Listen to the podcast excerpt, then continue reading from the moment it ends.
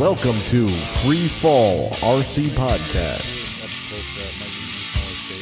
Yeah, sorry, I was. Uh, I, I really have to get used to this. But I keep on pulling my face away to look at the show notes.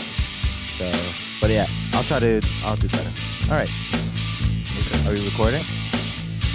Yes. All right, so edit. Welcome to another episode of Free Fall RC Podcast. I'm Steve, and here with me is Kevin. Hey guys. We got Chris, What's going on? and we're very excited about our new special guest host, the one and only Nick Len. What's happening, guys? Awesome. Yay. All right, this is episode number 59, Governors with Nick Len. Uh, as we get started here, let's let's get to know Nick for our listeners that don't know RCHN. And if you don't know RCHN, you need to go download their episodes and give them a good listen. So yeah, let's get to know Nick. So Nick, how long have you been in the hobby?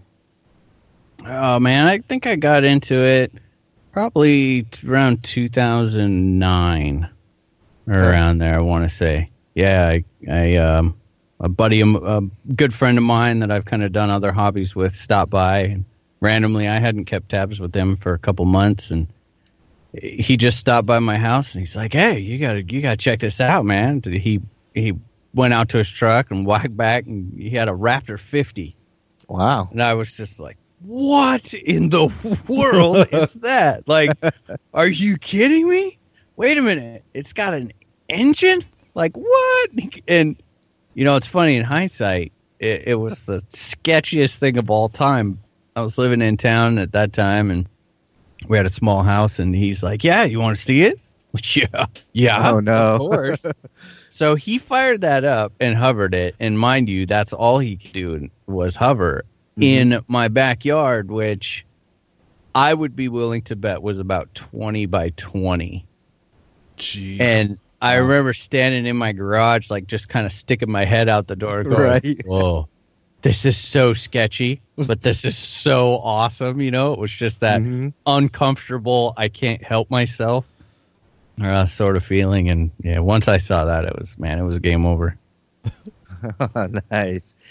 So I'm guessing that's what got you interested, or Yeah. Oh, yeah. No, it, it was that right off the bat. So then I Yeah. started firing questions. You know, how much this and that. Where Mhm. where can I get one? And you know, when he told me the price, I was yeah, like, dude, no, nope, nope, nope, that ain't gonna happen. yeah. So I did. I did take a stroll down to the hobby shop, and I did absolutely no research whatsoever okay? and um, was looking across the shelf, and I said, uh, you know, okay, I'll, I'll spend, I'll spend a couple hundred bucks. So I bought myself a Blade CP Oh boy. and proceeded to uh, spool that up in the backyard. And, and I kept telling myself at the time, you know, this is like this size is perfect. I want to be able to go down and fly it, you know, down at the local ball field or whatever, or hover it in the backyard. Like I'm good. Like I don't need to go any bigger than this. This is perfect.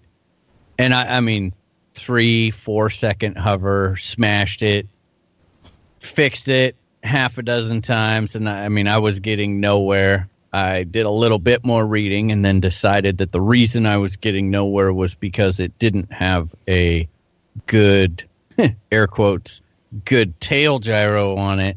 So therefore, I needed the Blade CP Pro.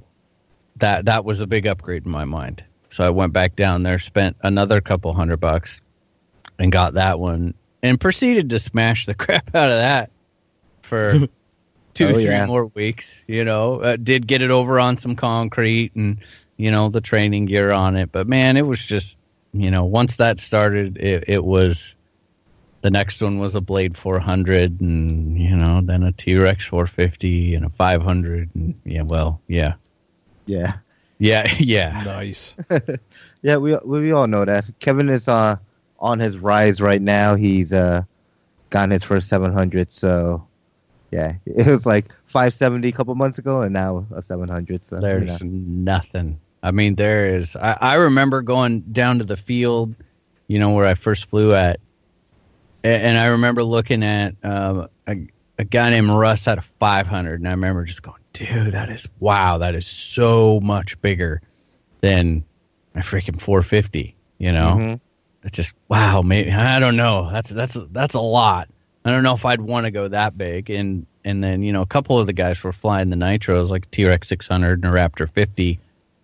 And I remember going, yeah, no way. There's no way I would ever want to get something. And then one guy had a T Rex 700. And it- it's just like when he fired it up, everyone at the field stopped. And this was a Yeah. heli only club too. And it was like, oh, the 700 is flying, you know? Yeah. and it, it it was just like we were all so nervous for him because this guy was horrible. I mean, horrible. He drove his stuff in in just epic form. I, I, I mean, they were just they were absolutely spectacular. So you knew when he spooled one up that something big was going to happen. Yeah.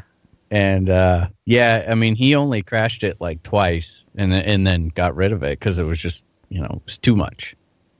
Hmm Yeah, I can remember what last year. I think Steve. Right, we went to Neff last year. It was about this time, maybe Yeah. March ish, and I was still flying the 180, the Blade 180 Yeah, CPX, 180 CFX. CFX.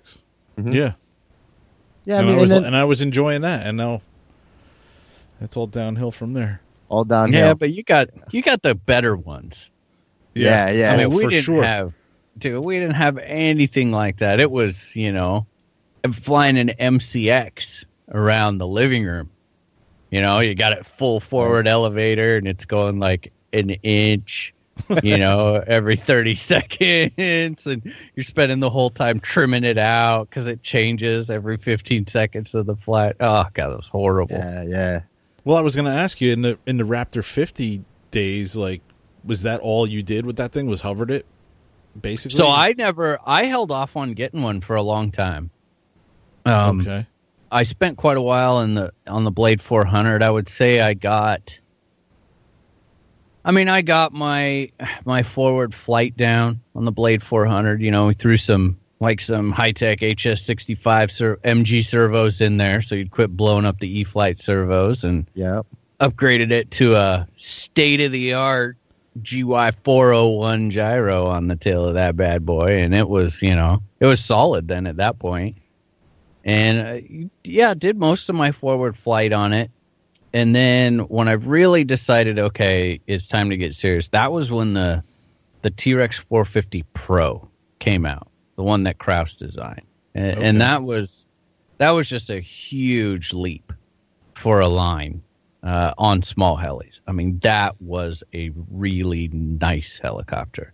It flew great.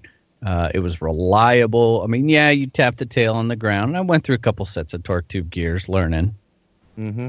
but you know, it just it flew good, and it was so much better than all the rest of the small electrics. Uh, from performance wise and just reliability and quality, that it was a big jump. And I flew that one for a long time. I mean, a couple hundred flights on it and uh, and never crashed it. So it, it took me. I let's see. I traded that and a T Rex 250, which uh, we try not to talk about the 250. Oh my god, I hated that one. Uh, I traded those for a 500, a used one that I got that was horrible. It was a pile of junk. I was so pissed, and I had it for like two weeks, and I said, "Screw it," and I traded that for a T Rex 600, and 370 some odd flights on that T Rex 600 before the first crash. It was wow. Awesome. Wow. yeah, it was, and that was, I mean, everything learning tic-tocs, learning backwards flight, uh, you know, on V Bar 4.0. Oh, see, man, you you missed those. Yeah, you know yeah. that that was like the scary days. You know what is this? What does the D gain do? You lift it up Uh-oh. starts like wagging, you know, from from like full left to full right as fast as physically possible. And you're just sitting there like, I'm not touching anything. Why is it doing this? You know? Right. Oh man. Yeah, so it was it was good though. I, I enjoyed those. I had I did buy right right before the six hundred I got from an old guy a Fury let's see, Fury ninety one extra or er, no, take that back. A Fury Extreme. and it had a YS sixty one, I think, or sixty two. Okay. I don't remember. But the old and dude loved it. Like I loved it. I did my first inverted circuits on a freaking miniature aircraft Fury with a flybar. Wow. Nice. Scared to death. Like scared to death. Just Yeah. absolutely petrified.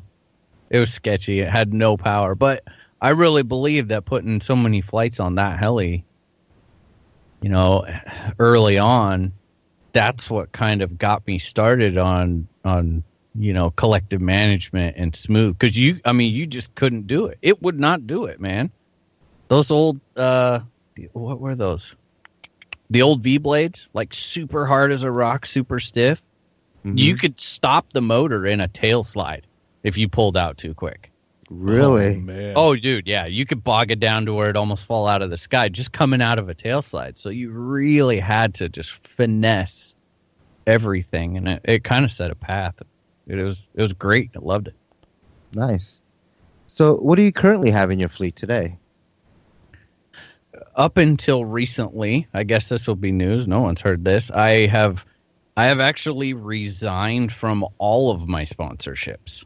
really? Wow. Yeah, yeah. When we when we decided to retire RCHN, I got to thinking about it, and I was like, you know, the this the sponsorship world is a it's a tricky one, and it's very important for me as a sponsored and pilot and a rep, you know, to pull my weight. It always was. Now I was Right. never the, you know, the the Kyle Dolls or the Jamie Robertsons of the world, but you know, I could still provided a lot of tech support and out at the field. I mean, I can hold my own.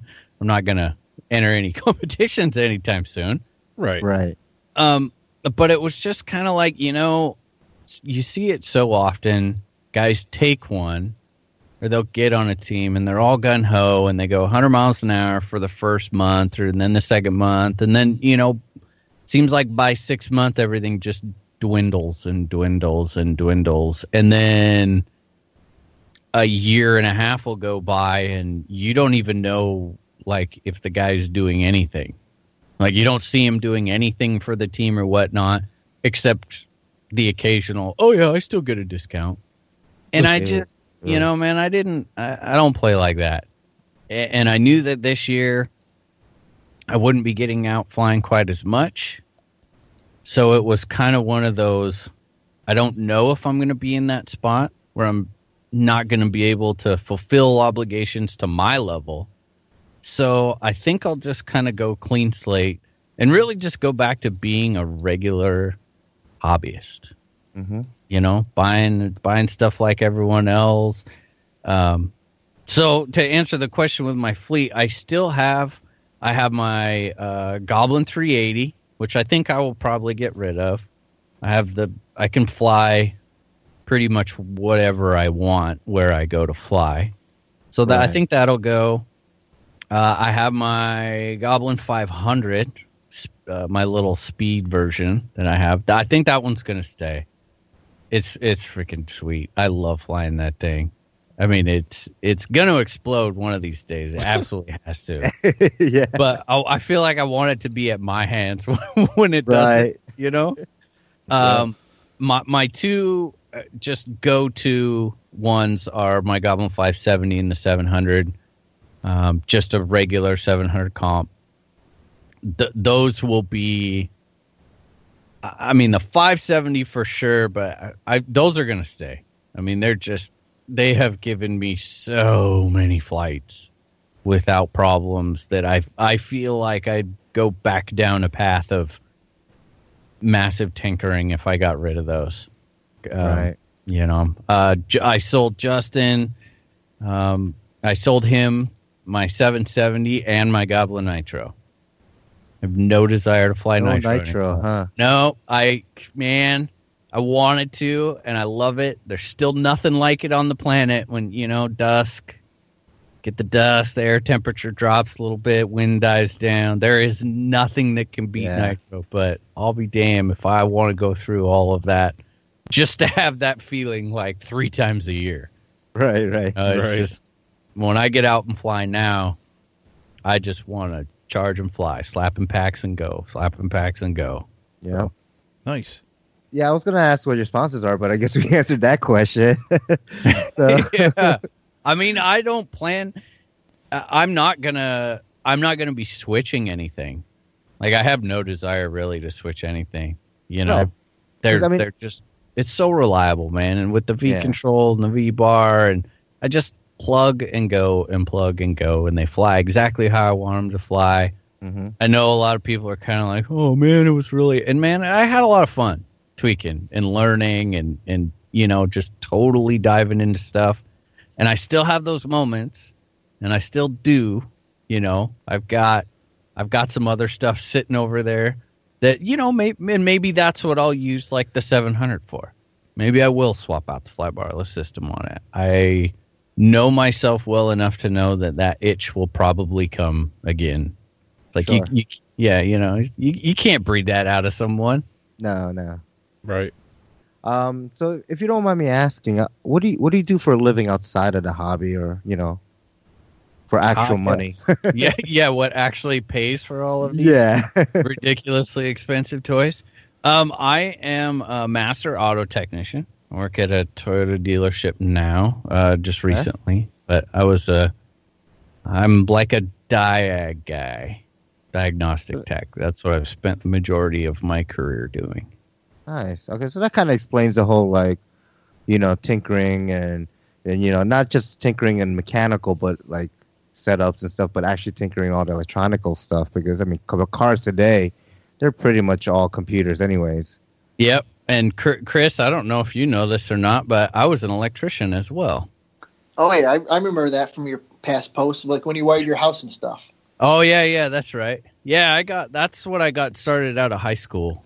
Um, I had my Resi journeyman's card at uh, I was 19 when I got that, and did that for like five years. But just I don't know, kind of got burned out. We were traveling, doing a lot of commercial stuff, and I don't know, Mhm. needed a fresh start. And I liked the idea of you know going to work at eight and being off at 4:30 every day, and knowing when I was gonna be home, and so yeah. Yeah. Awesome. So, what kind of pilot would you describe yourself as? Uh, mildly competent. nice. no, I mean I I would say like the people that I don't have as much talent of, but I would say if I could want to mimic anyone's style and that would be like kind of re- maybe reasonable. Does that make sense? Like I'm not gonna go out there and throw down like Kyle Stacy. It would Right. never even happen. I don't even want to because it's that far off. Like it, it would Right, be a wasted wish, right? hmm So I would say more like like Bobby Watts. Yeah. I love smooth 3D.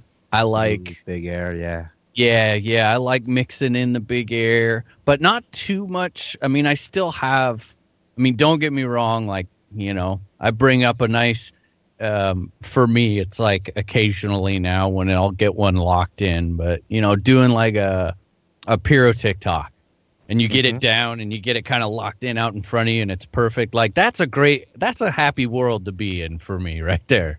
You know, that's a that's a For big sure. accomplishment. It's really hard to string it into anything, but for the most part I you know, it's funny. Kind of a little sidetrack thing, but uh when people fly my helis, they they like completely freak out because I use all of my stick throw. All of it.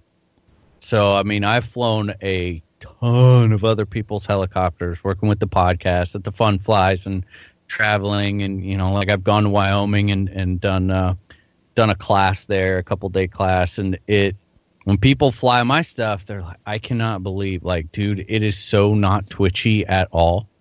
I like using, yeah, not at all. Not at all. I like using all of the stick throw. Why not? It's all there. Like I Yeah. bought it, I paid Right, for right, it. right, you know, right.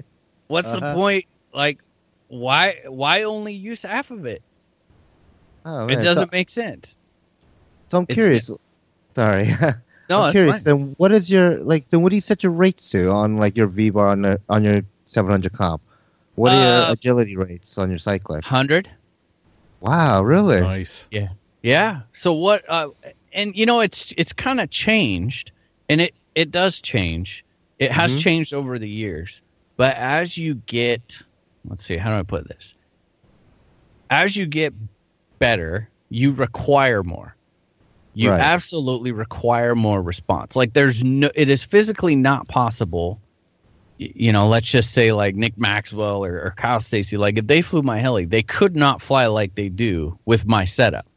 Right. it won't respond fast enough. But what I've tried to do is keep it to where I'm always using the ends of the throw. And then as I get better and as I need more, I increase it only enough to make sure I'm still out at the ends. Does that kind of make sense? Sure, yeah, yeah. it makes perfect sense because then your resolution is is spot It's the on same. for as you fly. Yeah, Right. that- yeah, exactly. It always like if I want the heli to do a certain thing, I'm always moving it my stick the same amount. And and what then what I did is I kind of would modify how it would respond.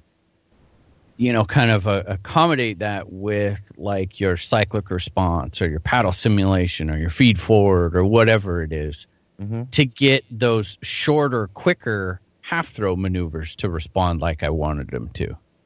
And and it's Okay. just kind of a balance, you know. There's there's no right or wrong way to do it. I wish I wish that every flybarless system had a, a like a default set of settings that they could tell you were linear. You hear that word a lot.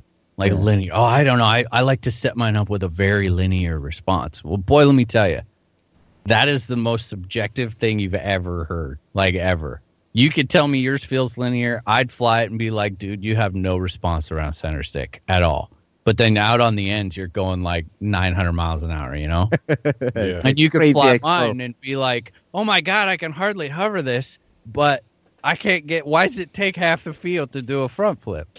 You know. right. but I think it's linear to me, and and so it's just it's a battle, but it's kind of been ever changing. Uh, generally, though, I am I don't fly with mine super twitchy. I I really prefer to use as much stick throw, uh, you know, as I can within reason. Okay. So on that note, do you pinch or thumb? I am a definitely a pinch. Um, it's a little bit of a pinch hybrid Okay.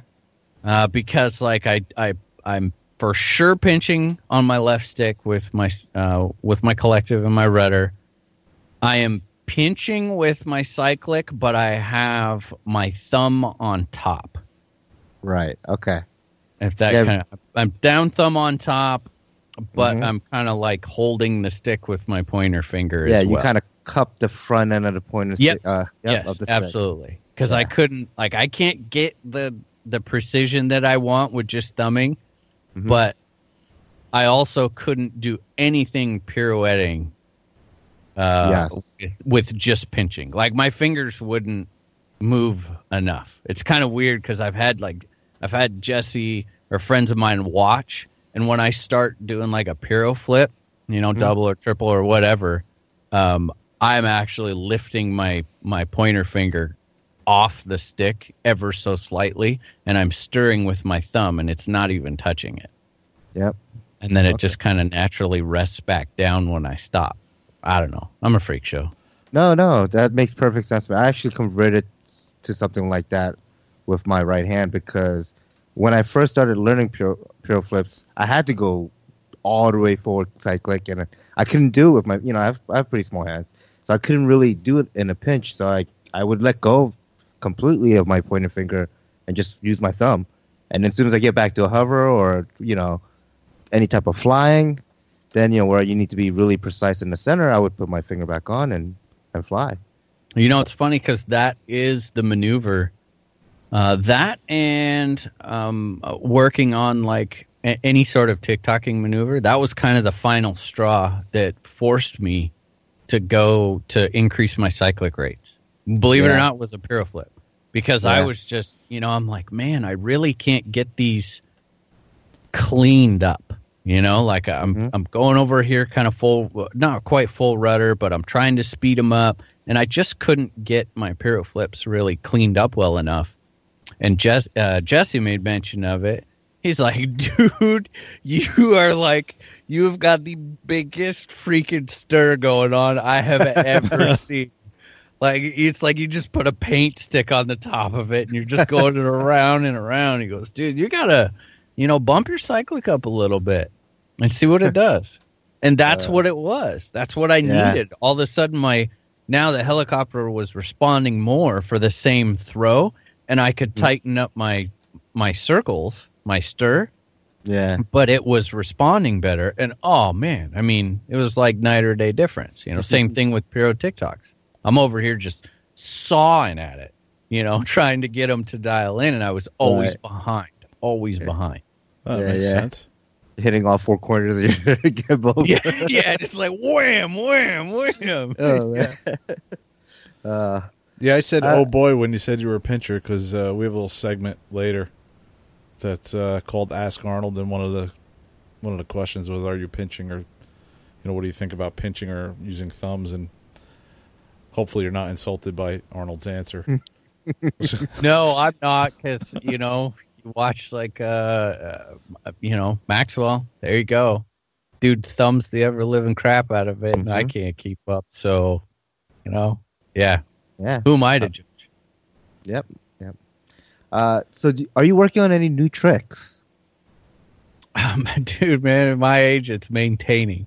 Just- yeah, it's it's a new trick. It's called "Don't lose half of what you learned by Yeah. s by spring." okay. Uh, Yeah, that's and if I pull that off, it'll be majestic. It'll be the go. greatest thing ever. no, that's I mean it it's funny, I joke about it, but man, when I got into the hobby, it almost felt like nothing wasn't nothing was unachievable. You know, everything could be dissected and everything especially after spending that time and then finally finding the sim. You know, then it was like, oh my gosh, like I can just sit here and fly for two hours every night on the sim, get to the point where I can do it without crashing. And yeah, I'm not, I'm not going to be able to nail it, but Yeah. I'm not going to crash. And that was the big thing. That was my whole purpose of the sim. To, I knew that I couldn't dial it in on the sim, but if I can get it to the point where I can do the maneuver in real life with the confidence that I'm not just going to like fence post it, then Right. on- once you get comfortable, then that's when you progress. You can't progress if you're not comfortable. Period. End of Yeah. story. yeah.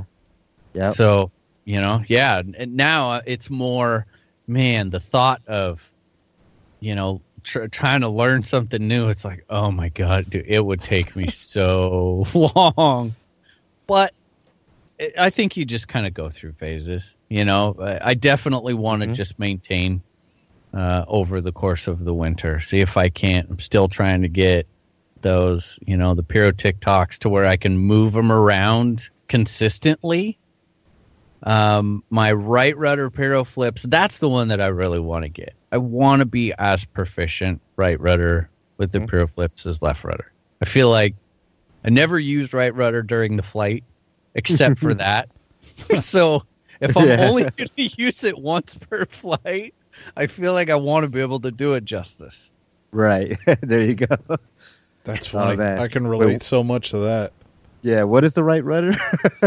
Right? I know. Yeah. If you ever want to just like, okay, here's a fun little game, and you got to do it with a buddy out at the field, go out there and, do, and and like there's no expectations on on maneuvers or anything. Okay, so it doesn't matter what you're doing, but uh, most people have. I'm an out and out guy, so I'm a left rudder, right cyclic. Those Yes. are like my. That's my most comfortable thing. Right. Mhm. Yep. Some people are in and in, or whatever. So find out, give yourself an honest answer on what are your most uncomfortable ones. So for me, it would be right rudder and like left aileron rolls. Okay. Mhm. And then tell your buddy that and go out there and have him stand with you. And I dare you to do an entire flight only allowing yourself to use right rudder and left cyclic. Oh, I would crash. It is like the most boring flight because I'm doing everything I can in my power just to think, don't crash, Right. don't crash. Wait, which way is it going to turn when I move it? There? Okay, yeah, here we go. I am gonna like this is gonna be four minutes of epic stall turns. Like that's what it's gonna Yeah. be. Right? Yeah. stall Oh, turns God. with the occasional aileron roll in the middle between. them. Well, I could remember you guys talking about that maybe a year or two ago, and you know, saying I'm I'm real proficient one way, the other way it's it's terrible. And at that point, I was learning just a pure flip, like half flip, or just mm-hmm. upside down maybe. And I can remember telling Steve, "I'm going to try it the other way." Maybe I, maybe it was a week or two. I had I learned them, and I was doing them kind of half-assed, kind of looking like okay, it kind of looks like it should It's but I remember trying turning. it. I remember trying it the other way, and it looked like somebody threw a bowl of spaghetti in the air, and it just looked like a mess. I was like, "What was that?" I had no It's- idea what that looked. It like. is total brain lockdown. Like Yeah. we don't really realize when we fly how much is muscle memory. yeah, Yeah. You know, it really it is, and I think that's you know when you can get it back to the point where you are correcting through the maneuver, Right. not just doing the maneuver. That I mean, that's when it really takes your flying to the next level, and and you know going through. God, I tell you, if uh, all the accomplishments or whatever that we've done, eh, eh, we did over at RCHN, the PPP was like the best. I mean, for me personally, I mean, I know there's everyone got you know got some satisfaction out of some other stuff, but I got to tell you, the PPP for me personally as a pilot was like, Mhm. man, that was awesome because that really kind of is a the nature of it is more my flying style anyway, and it just took me from okay, I can do a flight, but if you watched one of my flights then you'd know what was going to happen the next flight. And that kind of gave me the bag of tricks of where it's like, I'm going to make this go and flow whichever way I really want to, because now all of a sudden I'm comfortable. You know, I don't have to do my funnels just this way. I don't have to do, you know, um, you know, like my Mobiuses or whatever this way. I can change it up anywhere because I'm comfortable doing it in all directions. Man, what a difference. yeah. Yeah. We we've noticed at our club, you know, you'll look at a helicopter in the air, and you can say, "Oh, I know who's flying that," because they do the same thing every time. And That's we, me. We've noticed that. No, I'm not talking about you, Steve. Um, a couple guys, but it's. I mean, if that's what they're into, that's fine. But I, I know exactly what you're saying, where, you know, you can, you can learn different orientations and different ways of, of seeing it through that pilot proficiency program. Yeah, and there's nothing wrong. You know, I mean, there's not. It's all about going out there and having fun. You know, and if Yeah. doing what you're doing, you're having fun doing it, then I mean, dude, rock on. You know, I'm Yeah. I'm happy for you. I'm there to support you as a friend. But if you've ever picked up your heli or you've gone out there and sat it down and be like, I have no idea what I'm going to do this fight. Like, I got nothing. Like, I have no idea. I'm just flying. I don't really know why or what or anything. That's kind of the time when I think you need to be just, you know, sit that's back me. and go, okay, let's let's come up with a plan. Let's, you know, because that's what's fun is progressing. Yeah, Yeah, and I think totally. I think it works hand in hand with you know any any hobby or any you know thing that you put your mind into and get into you know real exclusively. It you do plateau a lot. You know, you, you Yeah. reach that point where you plateau, and so that's basically what I was saying. You know, guys get to a certain level, and if they don't work on Yeah. it or do anything further, they stay there, and uh, Yeah. that's cool. I mean, it, like like I say, if you want. you- If that's your thing, coming out and just doing your thing and having a good time, that, that's awesome. I'm the same way, you know. Yeah, no, I want to progress. So anytime I feel like, oh man, I'm doing the same thing, same flight, same maneuvers every time, I'm like, let me just try one thing more. Let me learn one thing more. Let me try one thing a little bit differently, or add this and this together and see how it works out. And then next thing I know, I'm like, oh, this is great. Oh, okay. What, what else can I add to this? You know, even if it's the same moves that I always do, but like change the order, change you know, because I fly always left to right and right to left, you know, so Mm-hmm. it, it all helps. It's great. And you'd be surprised how much you actually can do, but I can never think of it when I'm Yeah. flying. That's Yeah. the hard part, you know. So like Uh-huh. if you if you have that buddy there, You know that that's a big deal too. I even got into it to the point where I would record.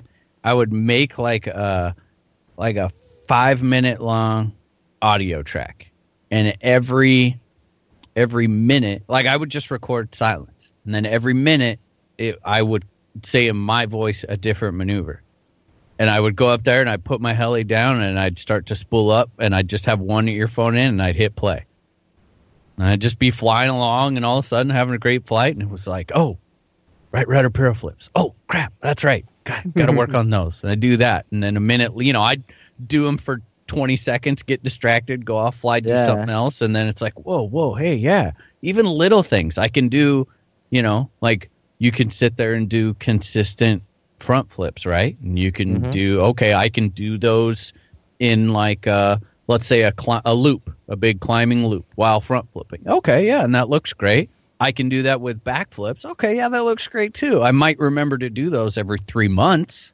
Yeah. Right. but you know now all of a sudden start one in a front flip switch it up and and you know transition to back flips in the middle dude that looks friggin' awesome Right. And it right, was That's also- what I mean. right and that's all the stuff like hey i already knew how to do that Yeah. i just never thought of it and god knows if i thought of it i'm never going to remember it right.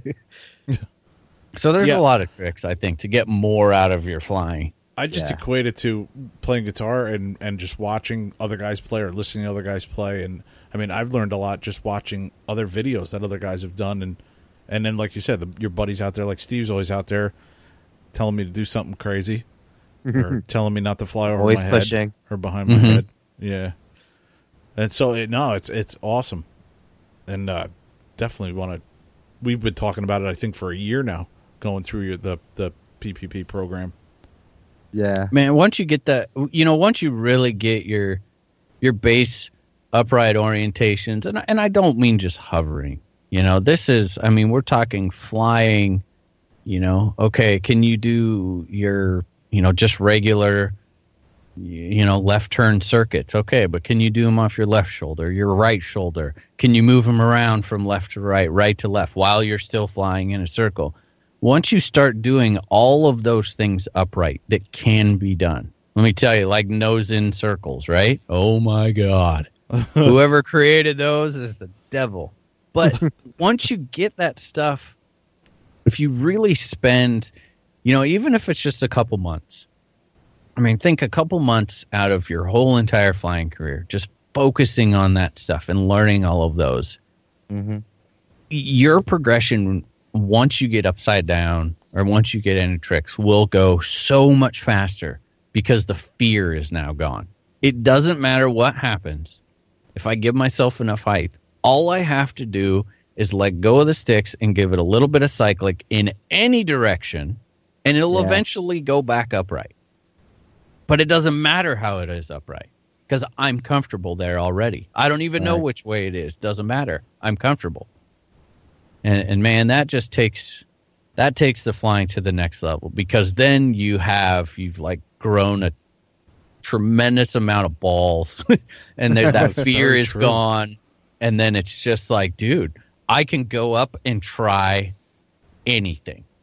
Like let's just try it. Okay let's just try it. I don't know. Yeah. tell me what to do. Jesse and i used to play that game you know all the time where we'd be flying and he'd we were calling for each other random things as fast as we could think of them right 180 aileron roll and he'd have to do it uh, forward, uh, you know, like uh, skids in loop, right where you're at. Uh, uh, uh, uh, you know, and you're like you're trying to keep up in your head, and you're thinking, "Oh my god, I'm gonna crash" because I don't know what Right. he's saying or whatnot. But it doesn't matter because if at any point everything goes sideways, just let go of the sticks, you know, and and, and you have time. Believe it or not, you have a tremendous amount of time to catch a model if you're not stirring it into the ground. Yeah. Plus, rescue on. Rescue off. yeah, right. Yeah, Right. man. And that's like, oh, jeez, you don't even know. That's so spoiled these days. yeah. Totally. I don't know how many times I would have drove it in my 700 comp, learning, trying to learn piro flips. It's like, oh crap, I'm knife edge. I don't know which way it's going. I don't know. Rescue on. Yeah, and those are. Thank Dude, you. yeah. Yes.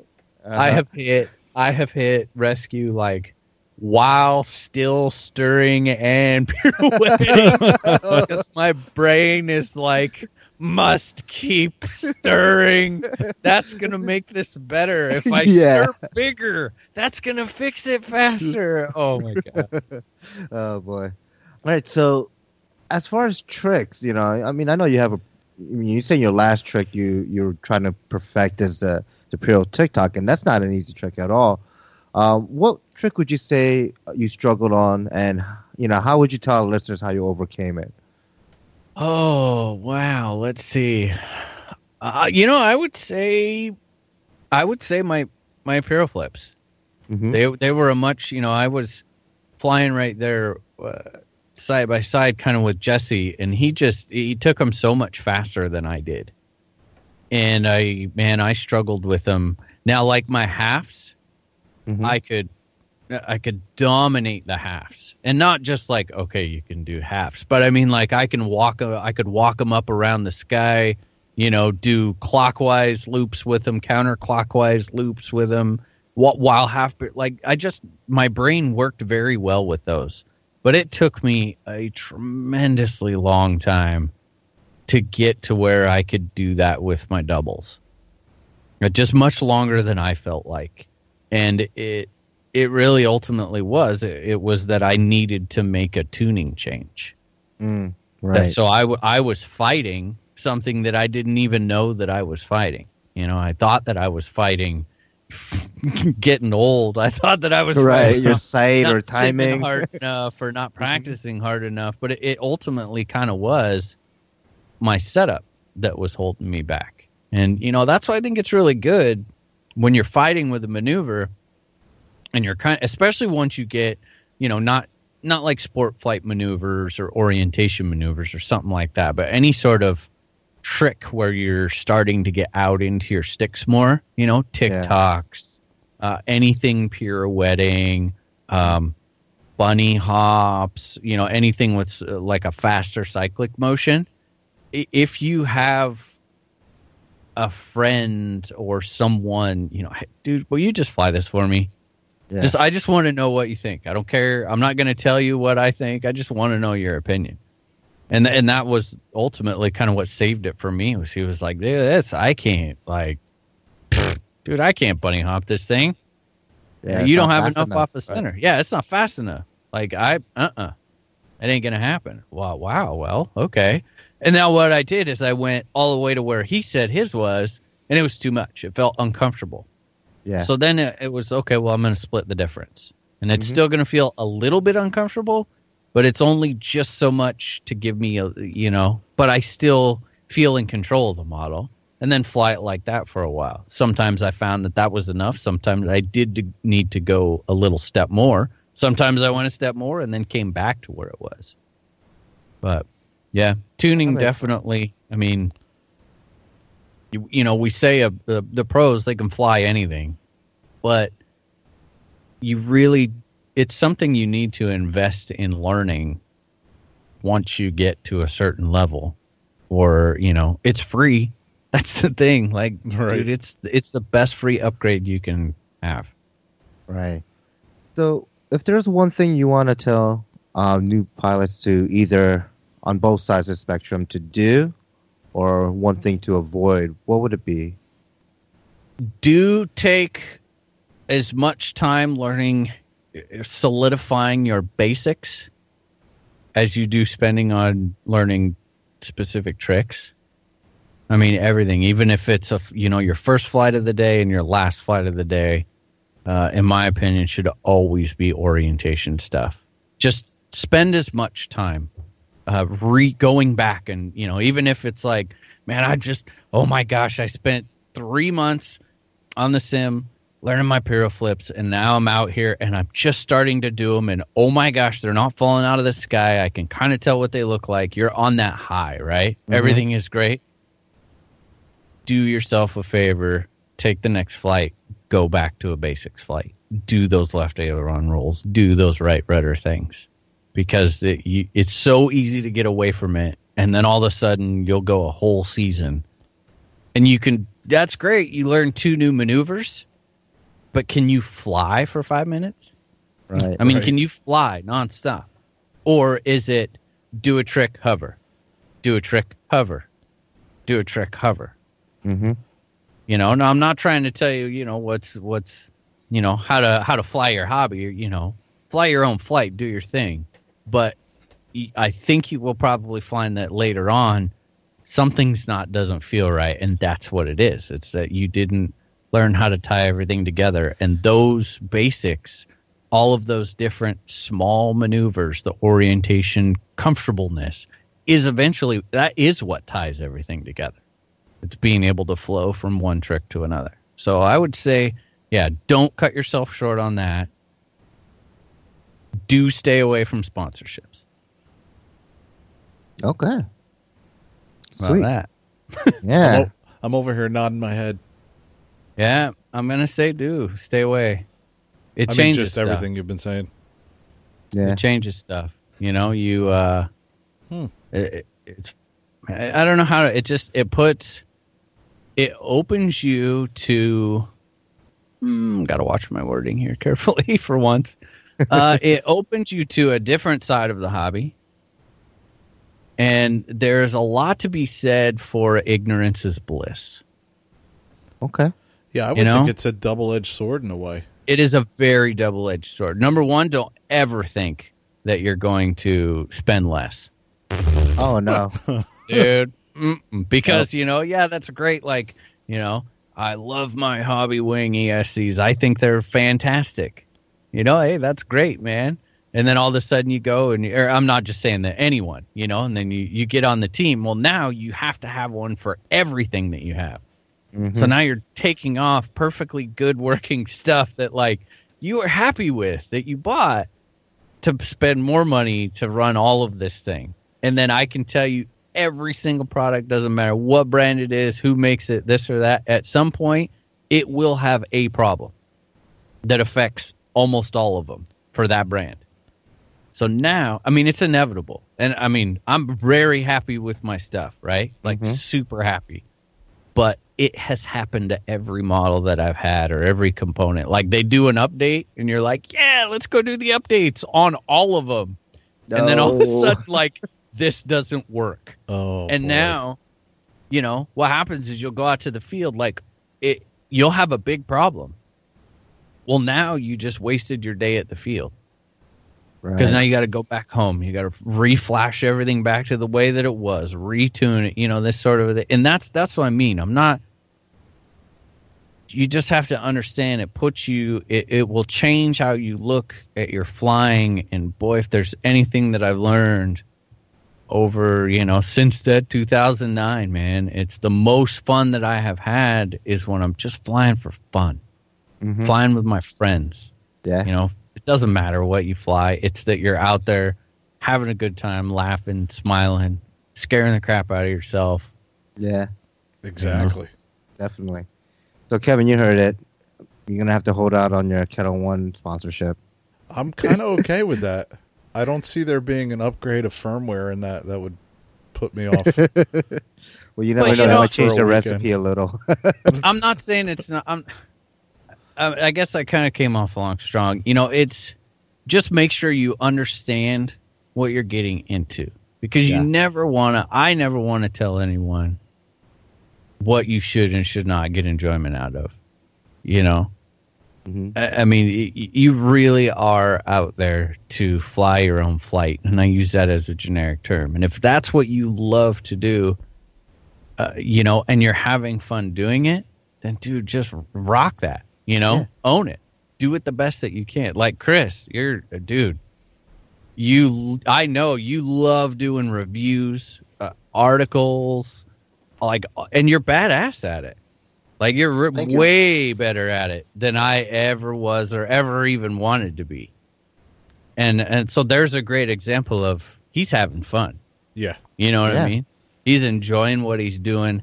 That is what he likes to do uh, in the hobby. Then rock that. Just be. I think it's easy to get into that without knowing it ahead of time. You know, I mean, Chris, you've been in RC for a long time, so just in general, so you you you are very well versed in you know the the challenges and the responsibilities that come with that for sure. But I think a lot of a lot of new people don't know that, and it's you know they just see the they you know they don't see you sitting there for hours and hours and hours at night writing articles and you know quietly trying to fight through a problem when you don't want to say anything and it, it ruins a couple days out of the field they don't see any of that they just think oh my god i'm gonna put i want to put someone's name in my signature on HeliFreak that's all i care you know Yeah. yeah so there's um but uh, you know as long as you know what you're up against that's the most important thing Right. All right. Um. Okay. So let's see how everyone's week's been now, and uh, then we'll get on to our main topic here. So who wants to go first? I will go first. Do I All ever right. go first? Sometimes Oh, okay. I think I think I'm the one that rarely goes first because I'm always introducing the segment, so I don't want to be like my shit's better than yours. I'm going to talk about my stuff. Okay. so I would let everyone go before me. All right. So let me talk about my shit. Uh huh. Um, yeah, dude, I got parts for the 690, and I ordered the wrong frame because I ordered the version one frame because I instead of the version two frame. So I'm I'm living and learning, but uh, hmm no big deal. I ordered I ordered that, and I think I don't know a shirt or something. I don't know. I ordered something else. I can't remember what it was. Maybe a lanyard or something. We flew on Sunday. I, I smashed the oxy trying to do some reverse flying or backwards flying. I think that's what eventually brought me into the ground, Steve. but uh, I mean, that and full negative collective while you're upright, and then full positive as you, and I think hitting throttle hold on the second bounce. yeah, probably didn't as I'm screaming throttle hold, you're like pop up and then throttle hold back down. Yes. because it, it's like Nick was saying, you know, you're like, I can save you, I can get Yeah. this going, and uh. Yeah. so yeah. Plus the fact that it was so overcast. I think the flight before that, I said to you, "Wow, it'd be great if I could actually see this thing." And and I flew. I remember flying right to left, and I got to the left. And I don't know what orientation it was in. I know what orientation it was in, and I remember just doing what I knew I should do, and uh, there, okay, it was coming back the other way, and I was like, okay, guess that worked. But Yeah. that was the overcast was just killing me. Yeah. So I got, but I got that back together. I mean, it was it was those things are nothing to crash. It's that's why I really like them so much. But I think I'm going to take the icon off and put the V bar on that one on the Yes. sport. Yeah, but I had planes, helicopters, and multi rotor out uh, at the field on Sunday. I flew Wow. um, I flew my Oh. little FT Explorer. Yeah, I changed the ailerons to uh, or the aileron to yeah flaperons. dude don't hate don't hate Uh, I had to throw that in because you're on the show. Yeah, Alier, Alier. See, that was Aileron. one of those that I feel like someone poked fun of me, and I was like, "Yeah, whatever. Okay, I'll never say that again." Yeah. Oh man, Uh, I think Justin was saying that for a while too, right? Oh yeah, we I think- all. yeah, so I'm many- one to talk. I mean, I make up. I have half my own language. I get corrected. You know, I got corrected all the time on everything. You need to quit saying this. I know, but it's fun. I hear you. I still say Trex, and I get yelled at. That Trex Tre- 450. T-Rex. Oh, instead of yeah, that- T-Rex. ooh, that's pretty bad. that is bad. Uh, it's like one of those things you learn in first grade, and you just always say it that way. Yeah. Um, but yeah, what the hell else did I do? Oh, I flew the uh, the Phantom Three. I got some pretty good footage. Uh, man, I flew that in not only I don't I don't even know the the modes, but I flew that in the in the modes where I can actually set waypoints, and that was a pisser, man. Flew out, set a couple waypoints. I was flying in different modes and just experimenting with stuff. Had a couple old guys at the club that were just in amazement at the way this thing could take off and land. I was leaving the transmitter on the the picnic table and going, watch it, it'll land by itself. These guys were like, that's insane. I'm like, yeah, Yeah. technology, man. And I was showing them how I, I got up to 400 feet and it would stop. It would tell me you've reached the, you know, safe level. And so technology working for us there. It's just they're dominating. I mean, Yeah. they are just dominating with their Yeah. features.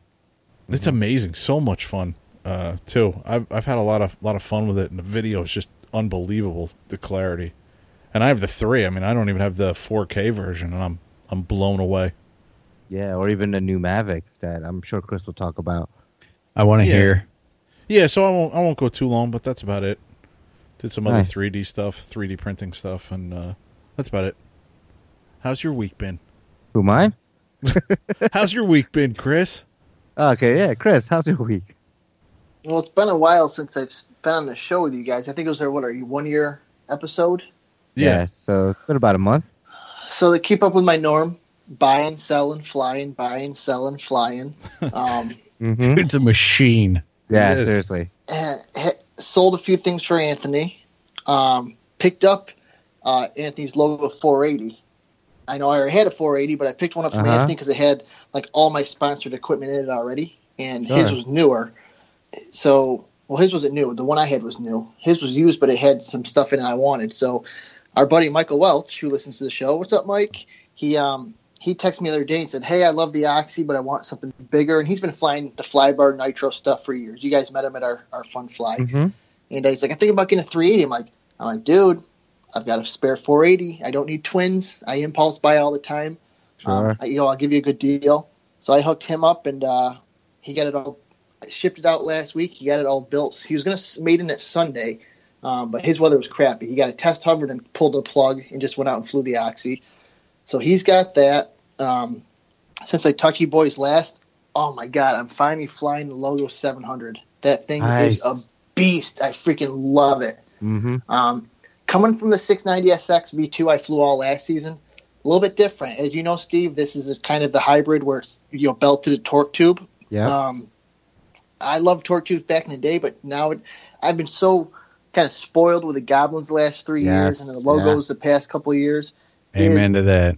Yeah, it was, it was a different Mhm. spool up sound. I'm like, oh, this is not. This sounds like there's gravel in my belt. yeah, it's a little noisy. Yep.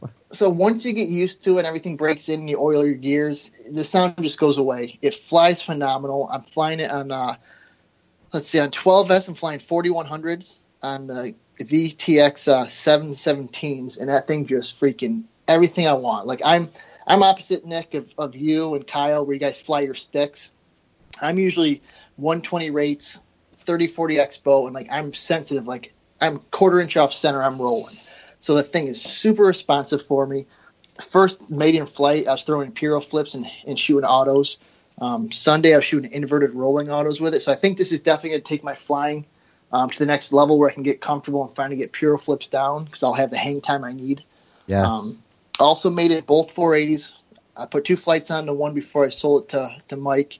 And then uh, my 480, I've got it set up identical to the one I destroyed last year. So I felt, you know, getting that back up in the air for a maiden safe thing, I just went right to smacking the- snot out of it. Um, felt right right at home with it because my 480 last year, I put um, over 100 flights on it before I finally um, destroyed it. So happy to have that back. Oh, God, what else? Um, flew the Twisted Hobbies Crack Yak at our freeze and fly. So I got got some airplane flights in for the season already. The DJI three professional that I bought mm-hmm. um, off my buddy flew that twice and said, "Man, this could be fun. It could be boring, but at the same time, this could take my helicopter videos, reviews, and flying to the next level. Yeah. Let's try it." So, put two flights on it. Sent you guys a video and pictures. I'm like, I'm like, yeah, I just sold it to my buddy local. You're like, what? You didn't like it? so so how how long did you have it? Like four Two days? days. 18 days. hours? uh, yeah, like 48 hours. So I'm, like- I'm like, man, 48 hours. I I mean, I got the itch. I'm like, this is freaking cool. This is badass. So, sold to my local buddy who does a lot of. He's like building a new house, so he wants to take like a bunch of videos and pictures of his land. Mhm. So, sold it to him, and then pre-ordered a DJI Mavic like that night. And before the Mavic even came, I had a case, an extra battery, you know, Nice. screen protector, transmitter, you know, stick protector. So I did uh, my my normal. I did my open box review last week. I did my first flight review. It was kind of cool because the, the Mavic doesn't record sound unless you're doing like Facebook Live. Mhm. So I'm like, how can I do a video where I can talk and do video, get my point of view and the, and the drone's point of view, and have them together? And I realized you could do picture over picture in iMovie. Yeah. on the iPhone. So I recorded two videos, and I had to stagger these videos, like stack them perfectly, to Yeah. where if I'm looking at the drone and I'm talking, so the visual of me talking is coming from the Mavic, but the sound is coming from my iPhone 7 Plus. It's sitting on my head, and I had to time everything perfect so that you could see me talk. It matches with my voice, and if, if I looked away, you saw like the drone footage. You know, the drone would look away. So I did that video. Put a few. I I think I put six, seven flights on it so far. I'm just getting used to flying a drone that kind of flies itself. I took it to the field this weekend. Sunday, I was out with the logos. Um, I did a couple cool videos. I you know put the the Mavic up like 200 feet, and I was flying the logo 480 under it. And I did a cool shot where I kind of panned around the 700 and like pulled out and up to get some shots. I didn't realize I was talking to you guys earlier. I think it's a 4K drone. I've been trying to. Sh- I've been shooting in 1080, 60 frames per second, so it can match my iPhone because I can do air airdrop like digital download from the Mavic to the phone I'm flying with in 1080. But if Oh, you shoot nice. two points, if you shoot 2.7 or if you shoot 4K, you need a, a card reader because you got to Yeah. pull the card out or you need a USB to the computer. Well, as I alluded earlier to you guys before the podcast, I posted all these videos of what I thought was like, you know, 1080 or what I thought was like, you know, 2.7 or 4K. If you shoot it from the Mavic to the phone, you don't download. it. If you just do like an instant save to phone, Mhm. it does it in 720 because that's what the down the HD downlink from flying it up to four miles away is 720. So all these videos I freaking posted that I thought were awesome are only 720. Oh, So- I've got some learning to do, but the thing it's it's going to be fun. I learned don't try it at night and show your buddies how good the obstacle avoidance works because it won't see the obstacle if it's too dark. Oh, So yeah, I put in a tree at my brother's backyard off his patio Saturday night because I, I took a I want to do some videos and pictures of my brother's house because he just bought a house and uh, so we're getting ready to leave. It's like ten o'clock at night. And my buddy's like, "What's in the case?" Because he showed up late. I'm like, "Oh, it's my new Mavic Pro." Blah blah blah.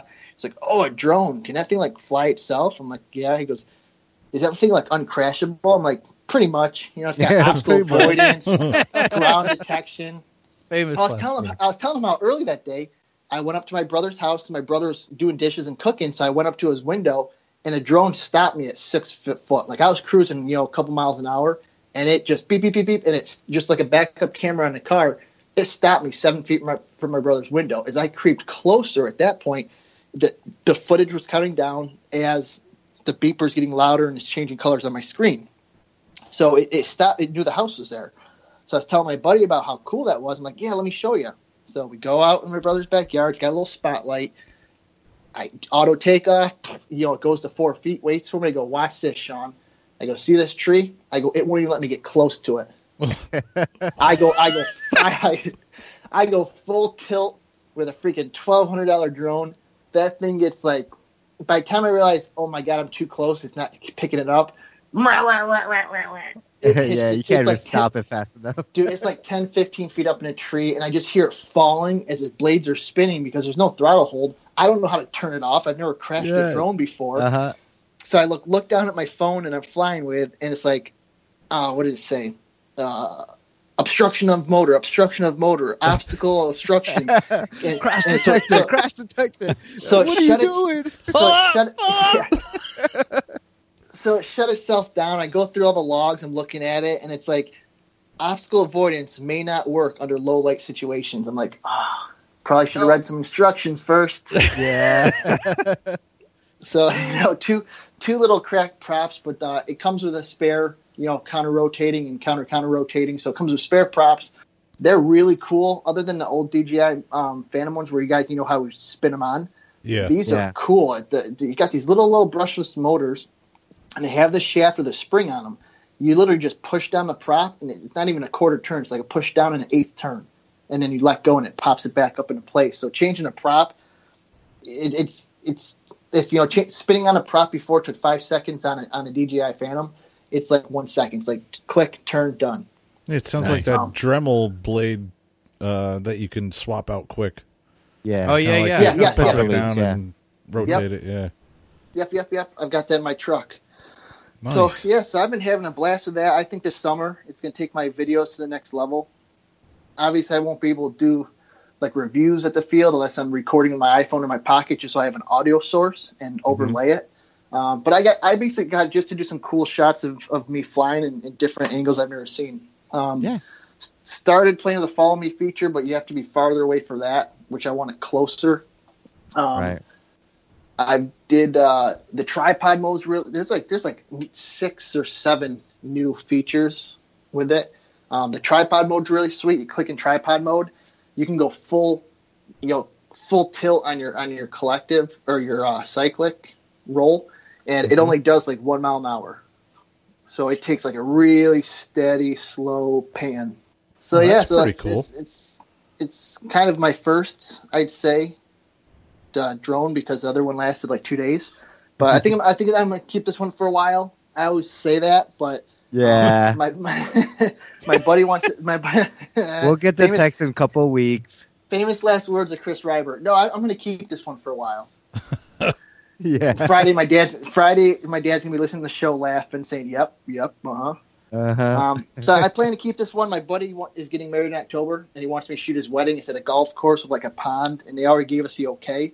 So I think that's kind of my way to to keep it. Is I've got a job to do for my buddy. So I think oh, I think I'll like it once I start playing with it more and realize how the hell I download these files and get them back to my phone in 4K and stuff.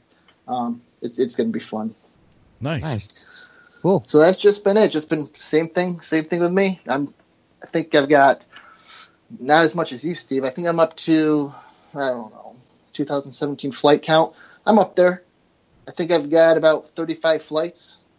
Get you know a couple on the airplane, which is nice. I plan to get the Cub out a lot this summer. Um, Nice. My lease is up soon on my my Chevy Cruze. So I think I'm gonna finally get my Equinox I want, and I'll have ample space for my quarter scale Cub and some other toys. So Nice. looking for a good 2017. Nice. Yeah. So what have you been up to, Mister Nick Len? Dude, not much. It's cold. I don't know how you do it. Isn't it freezing where you're at? Yeah. It's, well, that's what I tell people. They're like, "You, you fly all year." My re- my reviews don't stop. Like I don't know why I do it to myself. Like I would have so much more time, and my brain would be able to sleep if I did a lot less reviews. But I like giving back. Like that's why I got so pissed the other day when people like the hobby's dying, blah blah blah. Yeah. the hobby's yeah. dying. You can't tell it to me because I've been doing it 30 years. And second, after I woke up on Sunday, went out to breakfast with the family, I sat on my couch for four hours replying to PMs, YouTube comments, Facebook messages, and people just asking me setups and how do I do this, how do I do that. So you can't tell me the hobby's dying when I answer Wow. 20 to you know 30 emails a week, and that's just emails before PM. So I don't know. I love it. I've I still have the drive, and yeah, it's cold as shit, Nick. Um, It is. It's tough, man. I mean, it's really tough. I'll I've been sneaking out.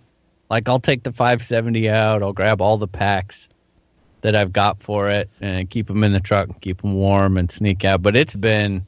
I'll be honest. I haven't.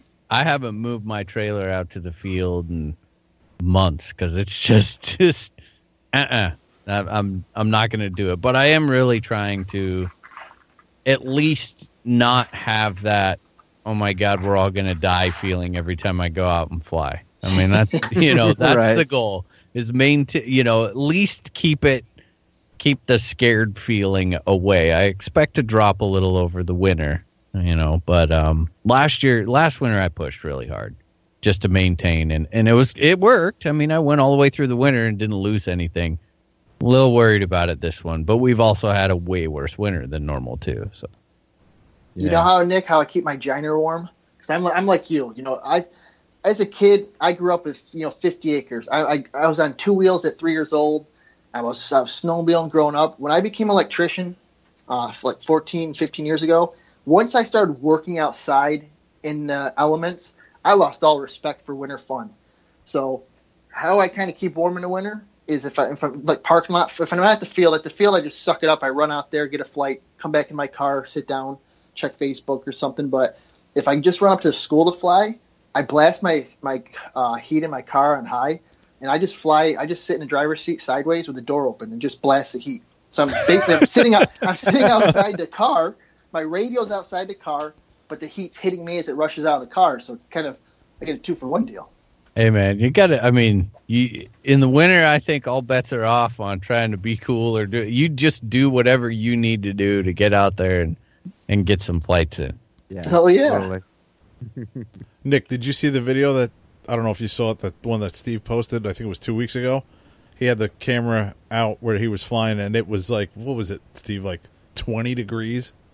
Yeah, that Yeah. ain't right, man. I think it was like I mean, 18 degrees with 30 mile per hour gusts flying an Oxy 3. It looked I mean- like the it looked like the planet Hoth. I said to him, I was like, Yeah. it's like you're live from the planet Hoth. I'm not trying to rain on any anyone's parade or anything, you know. I mean, who am I to judge? But you know, like just because you can doesn't mean you have to. yeah. And I've been there before where it was like, "Hey, watch this." Yes, I can. This this year has been a little bit more of like, "Hell no, no, no, I'm not gonna do that." I'm still, you know, I'll just sit in here and simp. I Yes, thought you. Were, I my- thought. Sorry, man. I thought you were going to say I don't want to rain on anybody's parade, but you're an asshole. I thought No, you were going to say something like that. Oh, it just shit. ain't it ain't it ain't right. It's It not for me. Right. Well, it's all good. I got nothing but respect, and I will gladly Oh. watch your video from the comfort of my Yeah. chair and my cup of coffee and my Oh, and my man. blanket. Like I'm good. Like I'm good. You know, that wasn't as bad as the weekend before when I was flying in the rain and I had to Oh, fly, land, wipe the heli down, wipe my V control down because it was soaked. I was like, a- and you know, beyond just being wet, but like it was also cold and windy. So now you're wet and cold and windy. That other time, yeah, it was cold, it was windy, but I wasn't getting wet. It was okay. I get in my car, I warm up instantly. See, I'm But- opposite. I'm Uh, opposite. Like I'll I'll take a slight drizzle.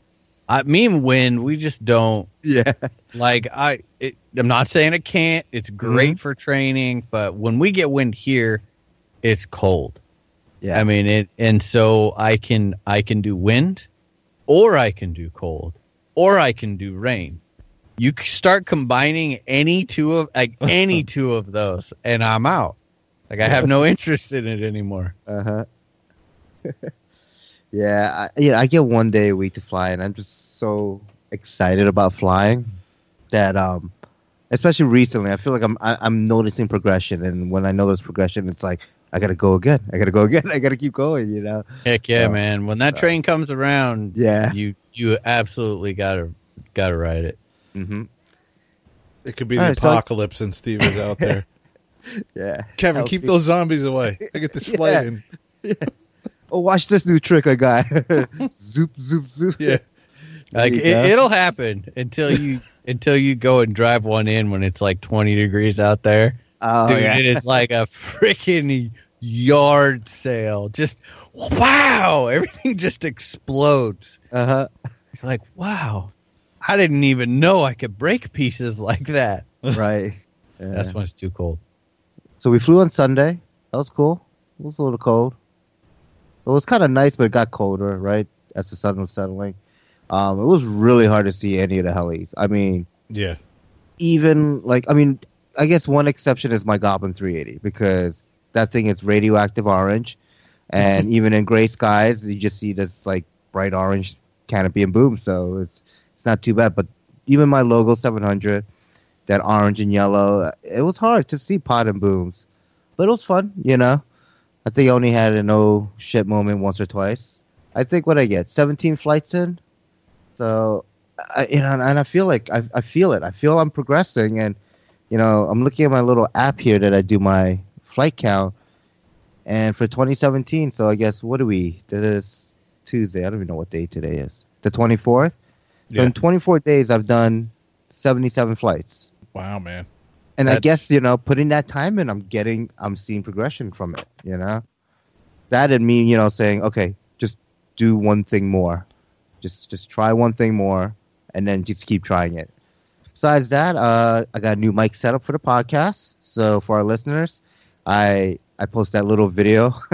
it's really an audio clip, I guess, of uh, my mic setup from my old previous headset, gamer headset thing, to an actual mic with a boom and a pop filter and this I don't know, hundred dollar little whatever this thing is called, PreSonus AudioBox iOne. Yeah, There you go. yeah. I mean, it's definitely better than a headset, and I hope it uh the couple hundred bucks I spent are worth it. So we'll see. Always. Yeah. I think you sound better. Yeah, I mean, when I did that test record, I, I noticed how awful I sounded before. you know, because I didn't really have a point of reference. I was like, oh, that's just the way I sound. Well, I was And- always adding bass to your track, always, uh, just to make you sound less tinny. Uh huh. But now, yeah, I don't think I have to do it. And and the funny thing is, is you know, my wife is sitting behind me on the couch, and I'm doing this record, test record, and I'm I'm doing the playback, and she's like, "Wait, with your new mic, you don't sound like that." And I'm like, "What do you mean I don't sound like that? You, you just heard me record it in front of you." He's like, "Yeah, but you don't sound like that." So it's gonna be pretty interesting. Hey, dear, look, I sound like a man. oh man. So that's pretty much been my week. And then let's go right into our main topic.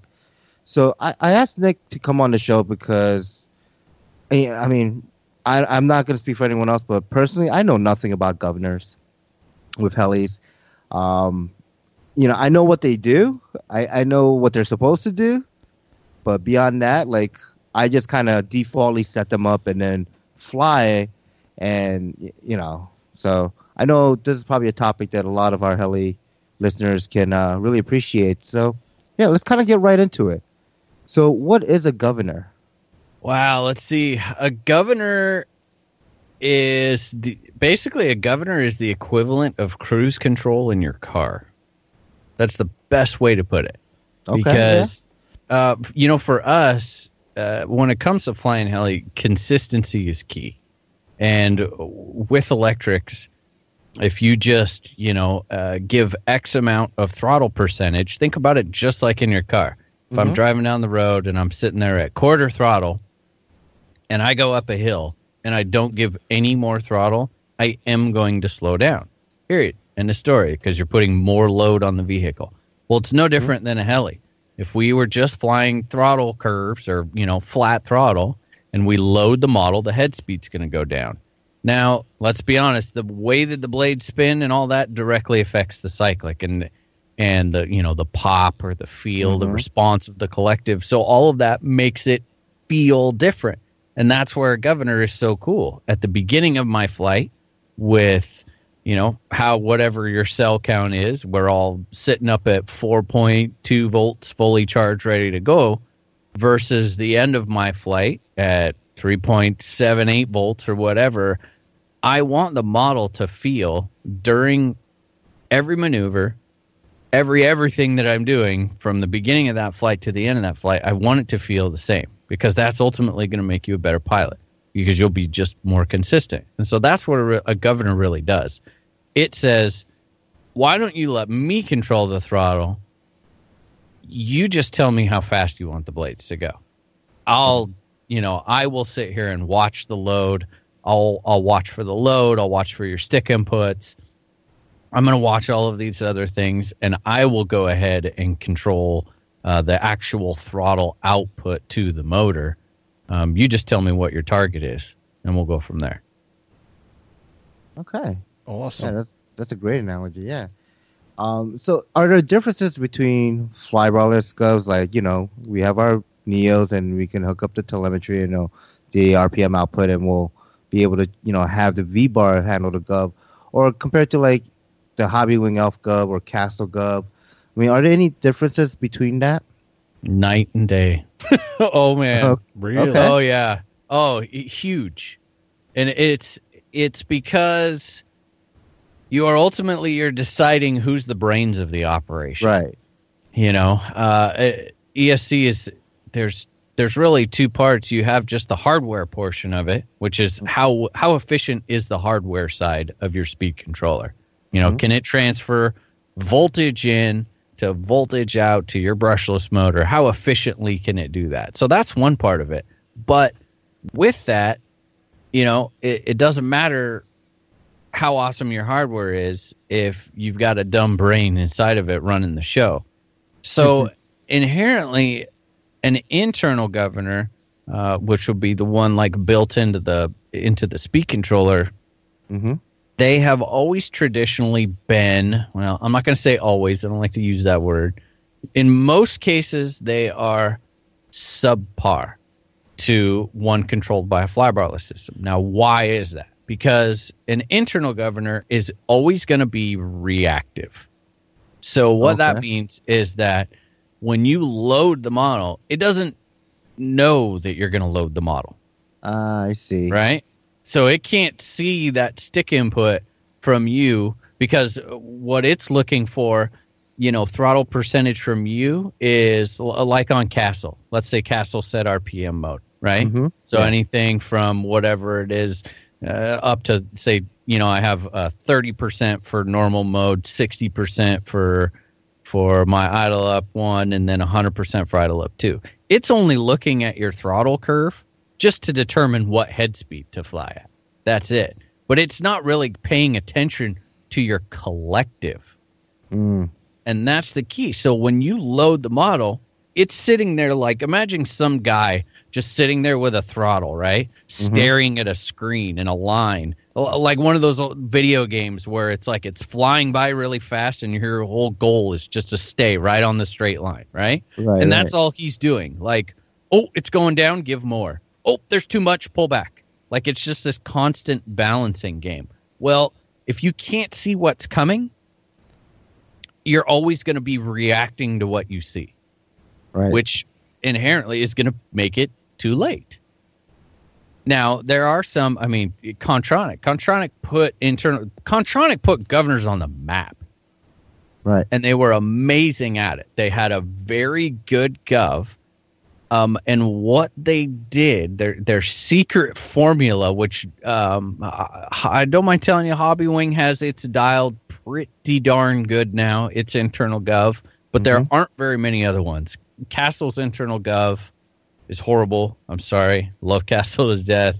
They never got that figured out right. What Kontronik does is let's see, how do I put it? What you will see in an ill performing gov is too much sag, right? So you'll go and you'll Mhm. load the model, and the governor's like, do, do, do. Oh, crap. I just lost 300 RPM. Crap, what do I do? What do I do? Oh, give it full throttle. Wham! so it slams the throttle in, right? Yeah. And what do you see? You see a big ass gnarly tail kick. That's what you see. And so now you're chasing your tail, pun intended, on your tuning for pre comp and all. Guess what? You Yeah. can't tune that out of it, right? Because it's just lagging behind. Well, Kontronik did it a little bit different. They said, okay, when I see you unload the model, because this is what happens with Castle. So you'll load it, you'll load it, you'll give it half a second, and it'll finally catch up. And you're like, okay, there we go. Now we're doing good, right? Mhm. You pull back out of the collective. So you are now overspeeding. Castle is like, whoa, overspeed, pull it back all the way. Like, right? Like, shut it down, shut her down. We're going overspeed. And then if you reload the model quickly, like wait a second and then reload it hard, it's like, ah, crap, full throttle again. And it just, man, that that all the way back to all the way full creates a really, really harsh kick. That's why to get a castle to work, everyone was running very, very minimal headroom in the governor.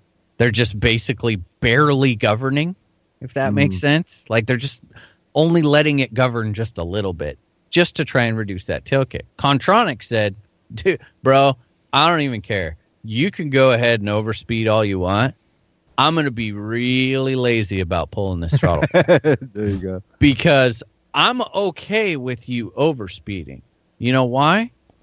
Overspeeding is fine. You're not going to notice a reduction in performance Mhm. if we're overspeeding, but you will definitely notice a reduction in performance and flight characteristics if we go under the targeted head speed and then I pour the coals to it and kick the tail because I gave you full throttle. So that's why you can do gnarly badass overspeeds with a Kontronik. And then when you reload it, it comes in soft because it's it's already spinning faster than you need the head speed to spin. So it can slowly bring the throttle back in.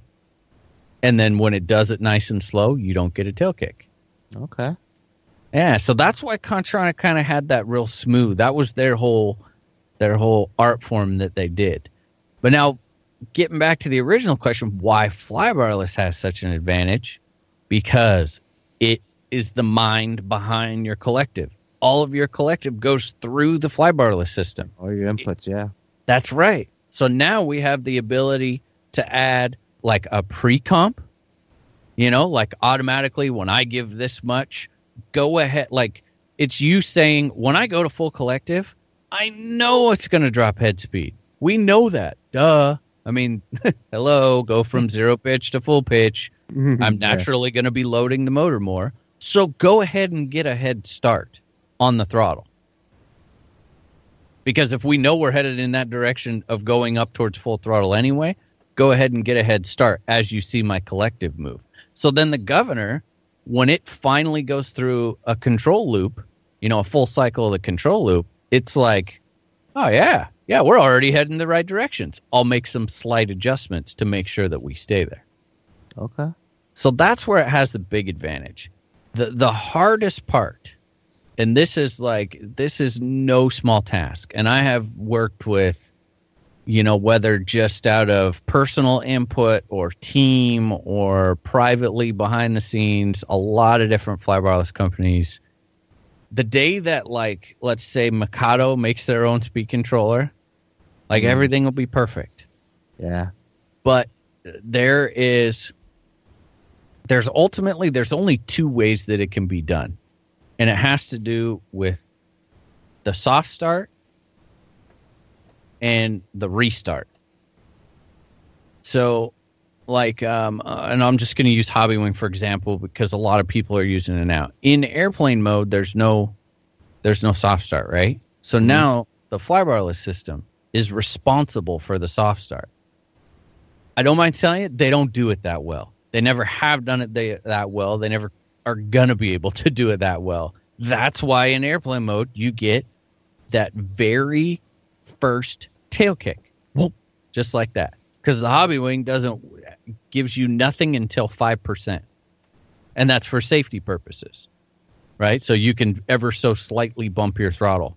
Like if you're an Ah. airplane guy, Okay. and it doesn't you know the prop doesn't sit there and just e, e, e, e, you know because that's really hard on the motor when you have a brushless motor just barely Yeah. creeping right so they just say dude you don't even need to have below 5% well that wreaks havoc on a flybarless system because it's trying to do soft start so now we go from i'm telling you start as slow as you can but you're not capable of it until you hit 5% so you get a big tail kick on startup now once the flybarless system gets it spooling up, dude, life's great.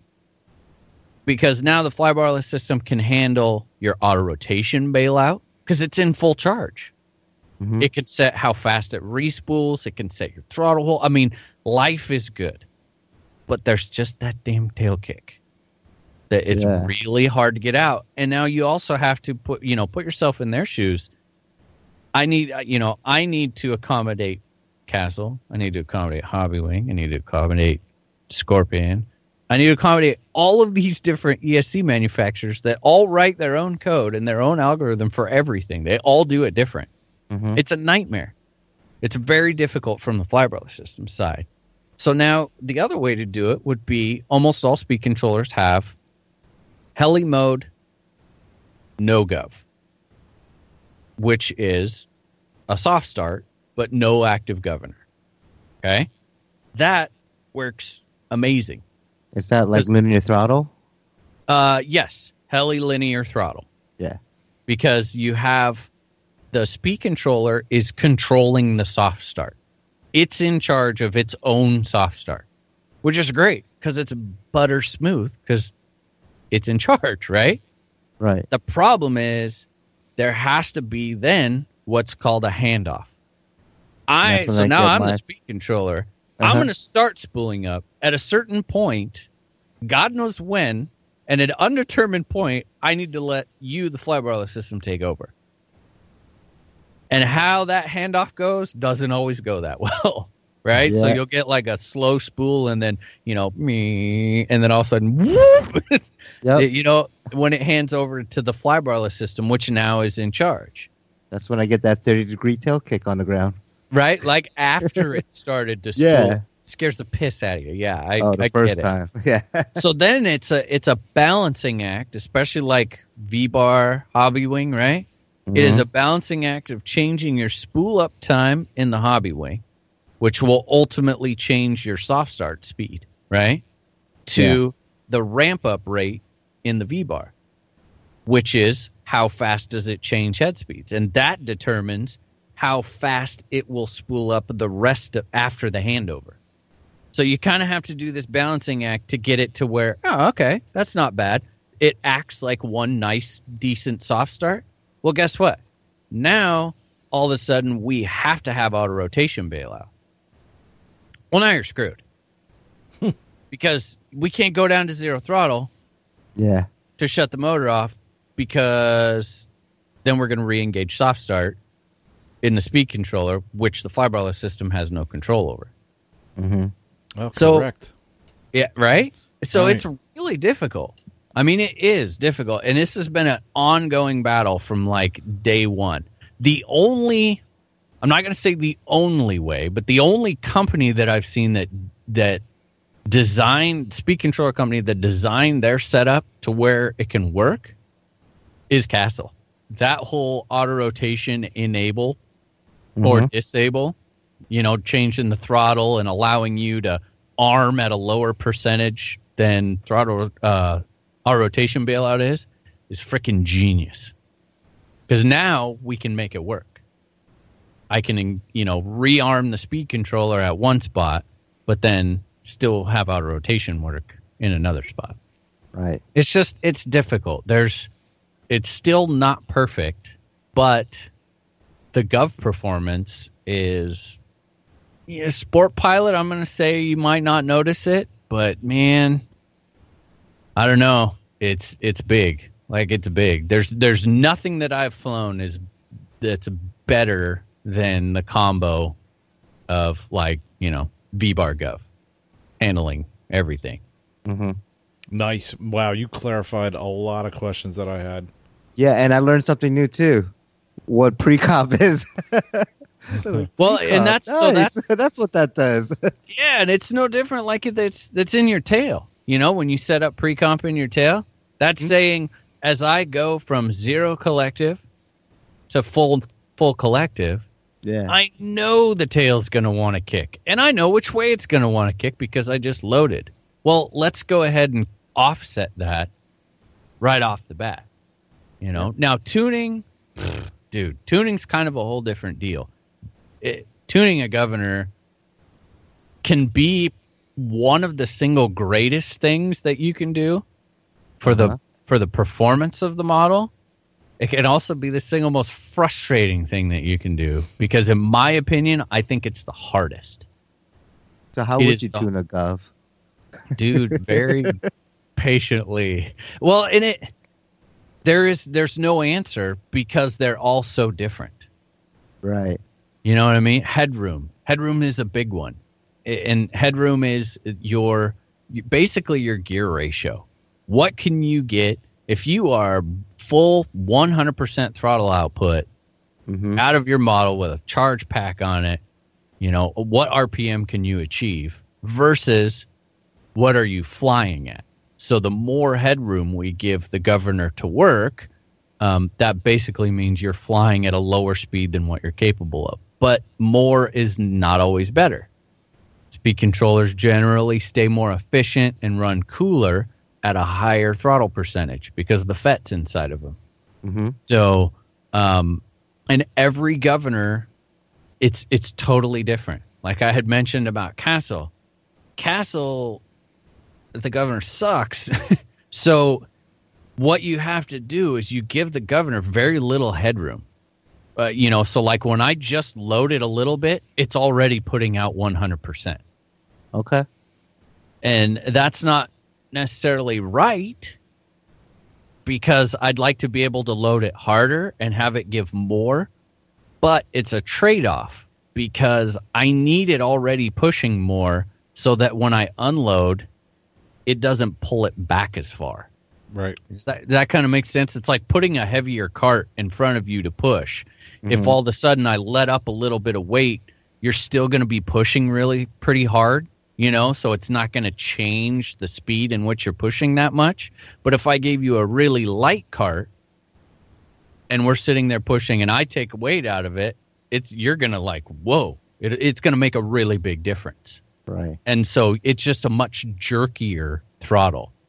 Uh, so we keep the Castle Ghost with the headroom really low, and it it just uh, unfortunately it doesn't govern as well, but it keeps it it helps, should I say, from it just cramming the throttle back in and getting a big tail kick. And th- dude, that was like figuring out is it a gov tail kick or a tail kick tail kick was like a year and a half of my life. Really. Jeez. Because It's frustrating because it bef- looks the same, man.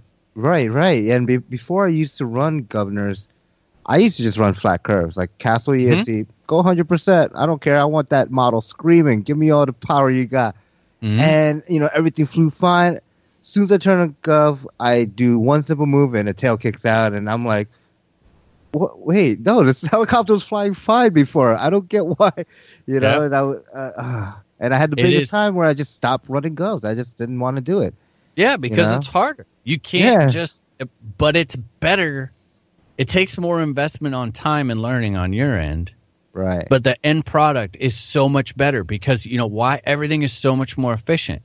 You can now get that, you know, that three and a half minute flight time or that three forty five flight time that you had before because Mhm. you're just out there pouring the coals to it the whole flight. Right. as you're flying by doing loops and rolls at you know spinning it wide open which Yeah. you definitely don't need now we can bring the head speed way down to where it still reacts the way that we want it to but it does Mhm. that through the whole flight and you can add 30 seconds 45 seconds onto your flight time yeah. and and the model is the same at the beginning of the flight as it is at the end of the flight That's so awesome. it's worth it. Yeah. I mean, it's really worth it.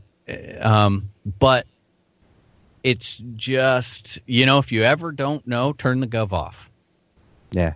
Oh yeah. If you if you ever don't know, if you just cannot get a tail kick or a tail tune problem figured out, turn the gov off. Go back to a regular V curve. You know, just just ballpark V curve. You know, do like a 80, 70, 60 or something. You know, like Mhm. that. Um, put it up into a hover. You, you kind of yeah use use the tack. You know, get it close to where you're going to fly it at or uh, you know a, a 90 let's say a 90 70 60 or something like that just to get it ballpark close and do a little bit of flying. And if your tail kick like blatantly completely goes away then you have a governor problem.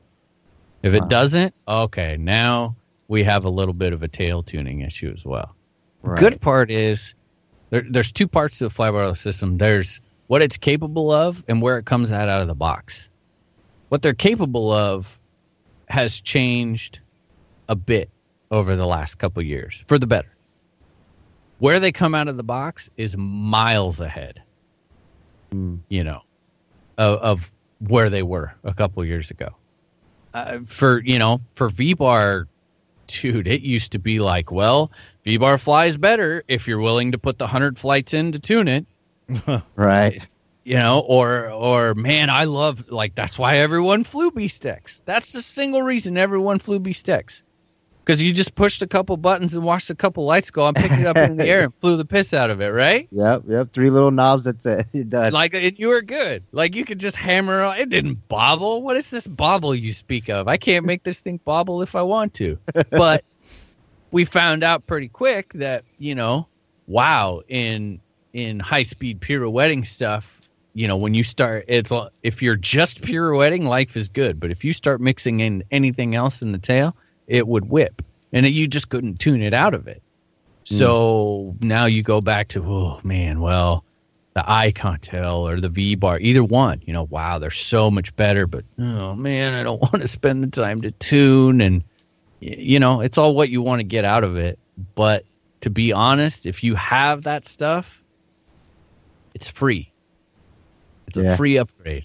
It's going to learning how to tune and spending that time to tune will make your model fly better than any new set of blades you're going to get, than any bling upgrade you're going to get, than any new canopy you're going to get, or skid upgrade, or anything. Yeah. I just think for a lot of people, especially beginners, they just don't know the terminology, the setting, like what does what do, how is it going to affect. They don't want to push too far into it and then have a model that completely flies like crap. And then it's and then it's like okay, fine, you know, you reset it. Okay, it's flying okay. The deals, especially, you know, you do the basic wizard and you have a pretty decent flying model there. But it's like okay, well, if I were to do this was okay, I'm I'm doing tic-tocs and I get a little tail tail kick, tail kick.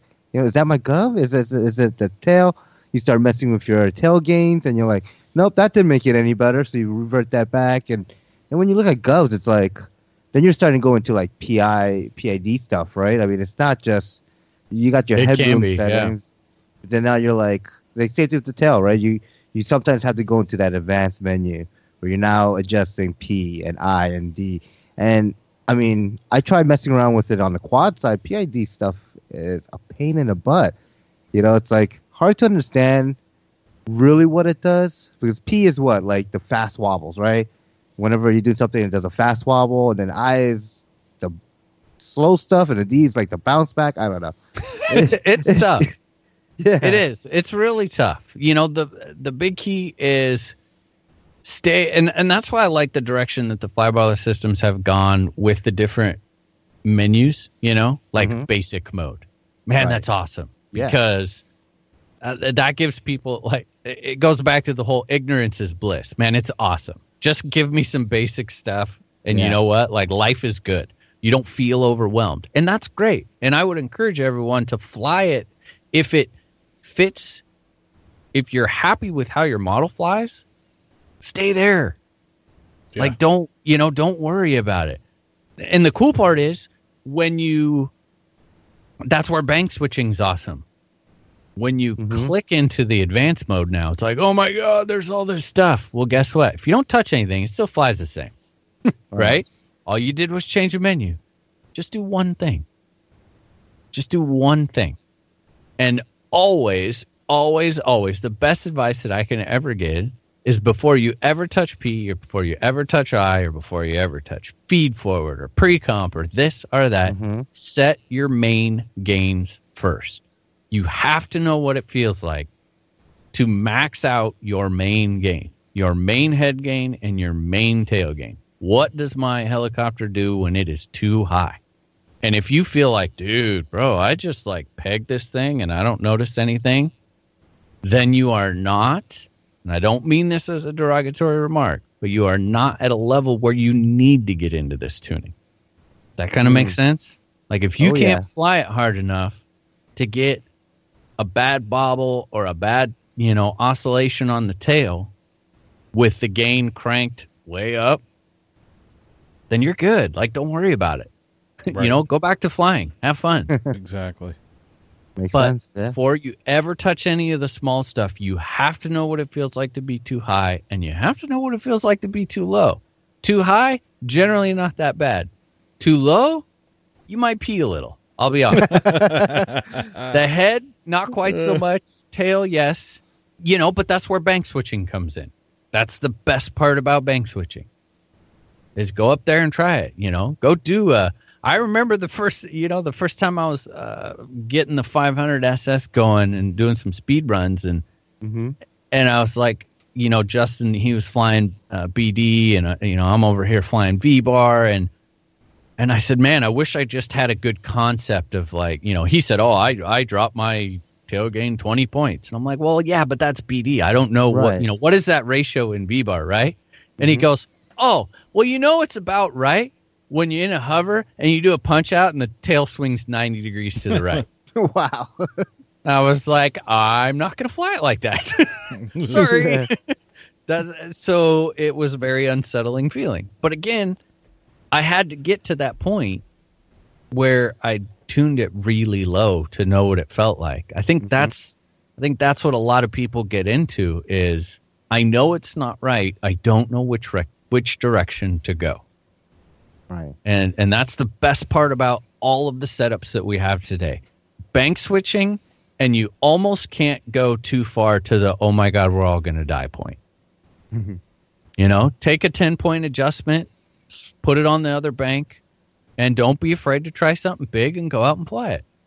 You know, you might go, oh my God, that is so much better. It's perfect. Okay, then stop. You're good. Like you're solid, you know, but don't be afraid of it. So like something with a gov gain, right?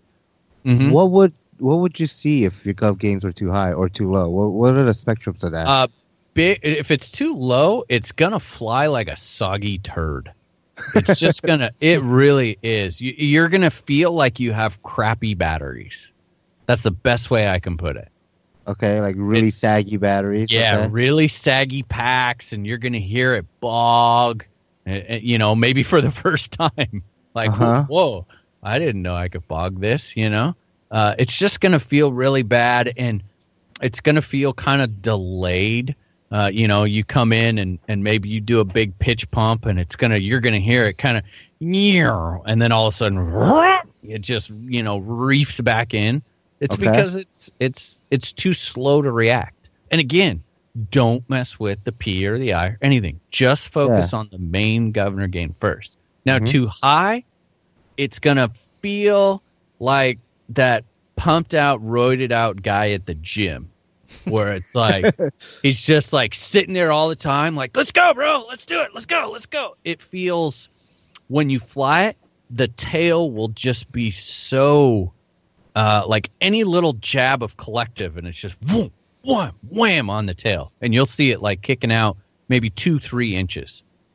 And, and the heli will really have. That's the only way that I can explain it. It has Huh. this feeling of like over revved and kind of spun up and like not smooth at all. But the biggest thing will be you'll get a wicked ass tail kick. I mean, wicked, and Huh. you'll hear it Okay. in the tail. You'll hear the tail blades like like when you get a tail kick on a on a flybarless system when you don't have the tail tune right. You'll Mhm. you'll see it kind of kick out, but you don't really hear it so much. But when a gov gain kicks, it kicks hard, and you hear the flybarless system like doing everything it can. So you'll hear a really aggressive kind of tail blade sound, like you know, the flybarless system's going, "Damn, you know, where did this come from?" Uh, Whereas if if the flybarless system tails is not tuned properly or the gain's too low and it kicks, it's too dumb to know any different. You know, so you it'll see it kick out and it'll go like, "Oh, bro, dude, we got to get back over there. All right, let's go." You know, okay. I think my gov gains are too high. I was going to It's- say something like that. Yep. Yeah, Yeah. When, especially when I'm doing my tic-tocs and I start chopping up quick, like you know, pop, pop, pop, pop, banging them out. Um, yeah, my my tail's just like, doo doo doo doo, like just like you know, like limboing left to right, left to right, and, and I got used to the. I got to a point where I just kind of I play with it. Mhm. Like I'm tic-tocing, I'll go a little bit, you know, you know, uh, elevator, aileron a little, just kind of so I could kind of tilt it a little and move it around. But um, yeah, but it's like yeah, when I'm trying to do them nice and tight, and then it starts to move out too much, it gets it, it gets annoying. But then I'm like, now I'm using my rudder to actually correct. And Yeah, then yeah, I yeah. go overcorrect, or you know, so I gotta say, this is uh, this is where the Almighty we can you know we can pitch all those people a lot of crap that love to do them, but let me tell you, there's something to be said about pitch pumping when it comes to this. Yeah. you can learn a lot from your helicopter, believe it or not, when it comes to governor tuning and tail pre-comp doing pitch pumps. I hate to say it, but it's true. because if you really come down on them hard, you know, now within reason. I mean, this you have the model has to be you can't go full negative 15 degrees of pitch completely spun out and slam it full positive and expect the tail to stay solid. Yeah, that's you know Yeah. doesn't work like that. But um you can really kind of learn a lot. Generally the tail will kick in a much more aggressive fashion the more aggressive pitch pumping you do if it's a governor issue because it's it's seeing the load on the head whereas if you're just kind of doing light pitch pumps wham wham wham quickly sl- slapping the collective and you're not letting it dig in and catch Mhm. uh, and you see kicking, it's going to be more on the flybarless system side of it. okay, And it's really hard to learn. Again, same thing with the flybarless system. take your pre comp, your tail pre comp. You know, first number one, tune the whole tail gain, the main tail gain. You got to get that one tuned first. Once you get that tune, then take your pre comps and turn them all the way down. Learn what the tail looks like when it's too low.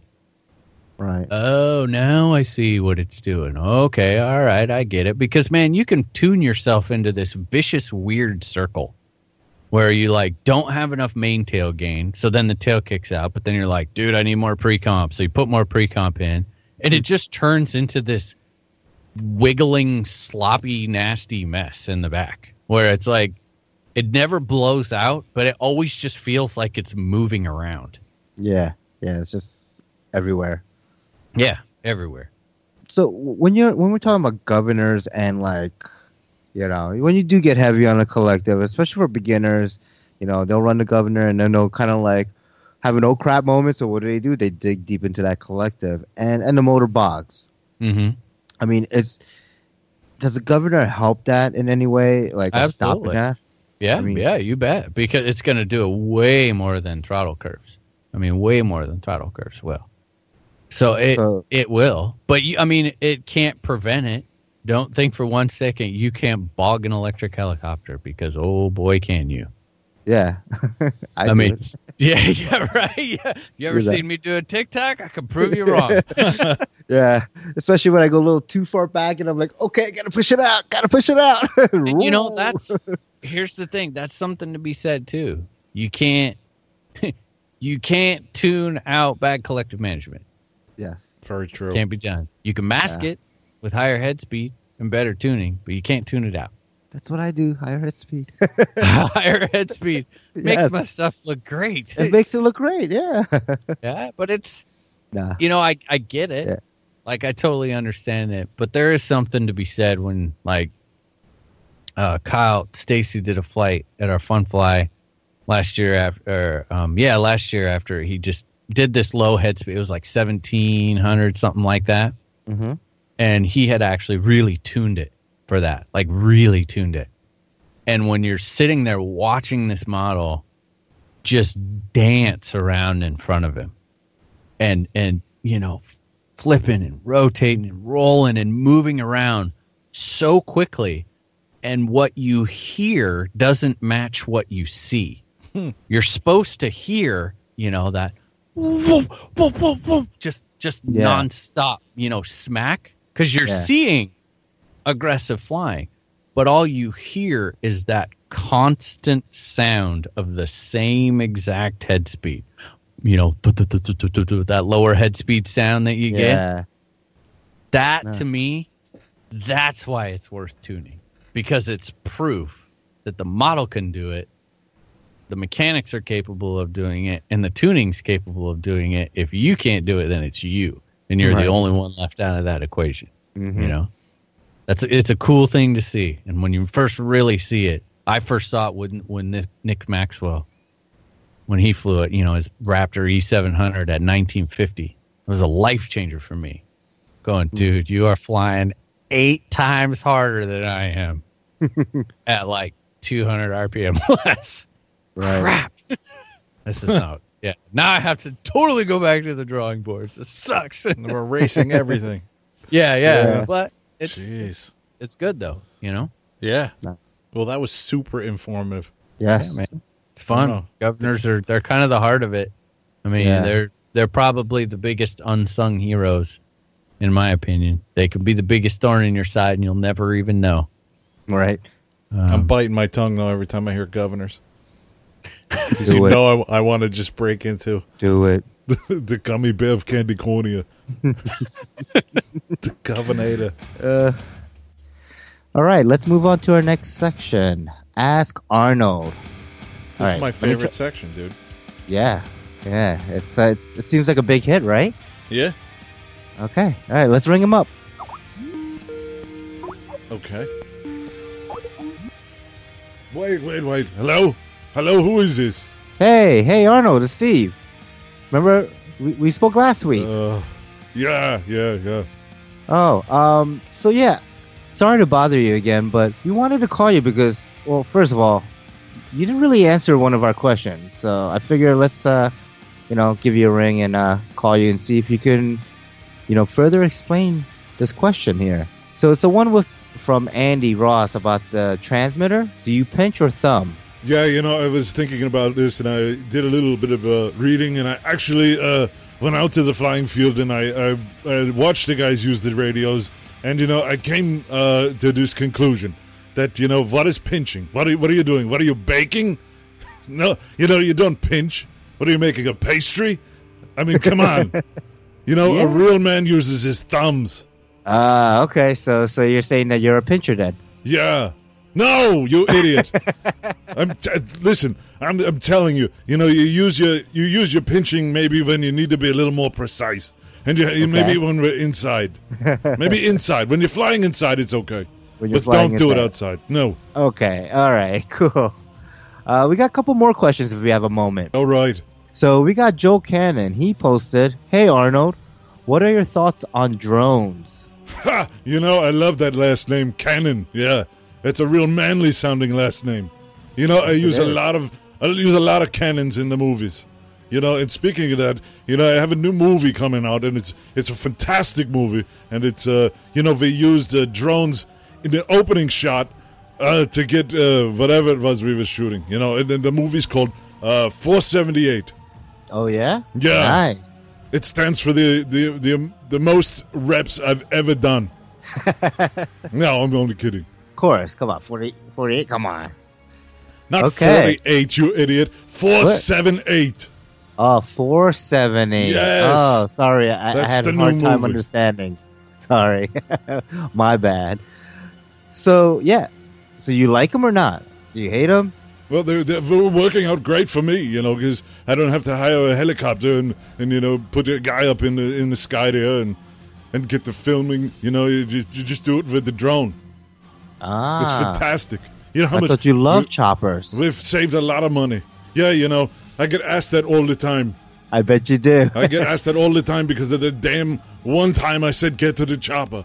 You know, people ask me all the time, you know, Arnold, what is your favorite line? And you know, it's actually from that movie I did with Batman and Robin. You know, everybody chill. That's my favorite line. Mr. Freeze. yeah. yes, yes. You do you know that movie was written by penguins? Really? Yes. Penguins. Yes. Like Mr. Don't, Penguin? uh, j- don't think too much about it. Is that Jim Carrey and Mr. Penguin? I don't know who you're talking about. okay, never mind. Let's move on then. All right, so we got another question, and this will be the last one, so I'm not going to take too much of your time. Okay. We have Rob Mangold said, How many 700 size helis does Steve have? And now, why does he think that iRacing is too expensive? Ah, yeah, I get it. You get it, right? No, I don't. Well, you know, the 700 size helis are expensive, and you have a lot of them. Okay, sure. And now I, what, what I have to explain it to you? Come on, man. it's like a joke, man. If I have to explain it, you know, you, you do, you, it's it's not worth. Yeah, then I didn't get it, did I? No, you didn't. okay, thank you for your time again, and I'm going to call you again next week, if you don't mind. All right, Yeah? Okay, cool. All right. All right. Awesome. Well, thank you. Yeah, you know, I'll be back. let's move it on to news and announcements. Um, this section's changed a little bit from the last episode. Uh, you know, we're, we're getting, we have a lot of groups that we're a part of on Facebook, and we hear about a lot of cool stuff that happens. So, uh, you know, it's nice to give a shout out and give a little announcement to uh, our fellow hobbyists out here. And Well, plus we said uh, if you have any announcements you want us to make, well, send this it happened. to us. Yes, I posted that after. Oh shoot, who was it? Chris, right? No, no, not Chris. It was Jesse. Oh no, shoot! Now I'm getting all the names mixed up.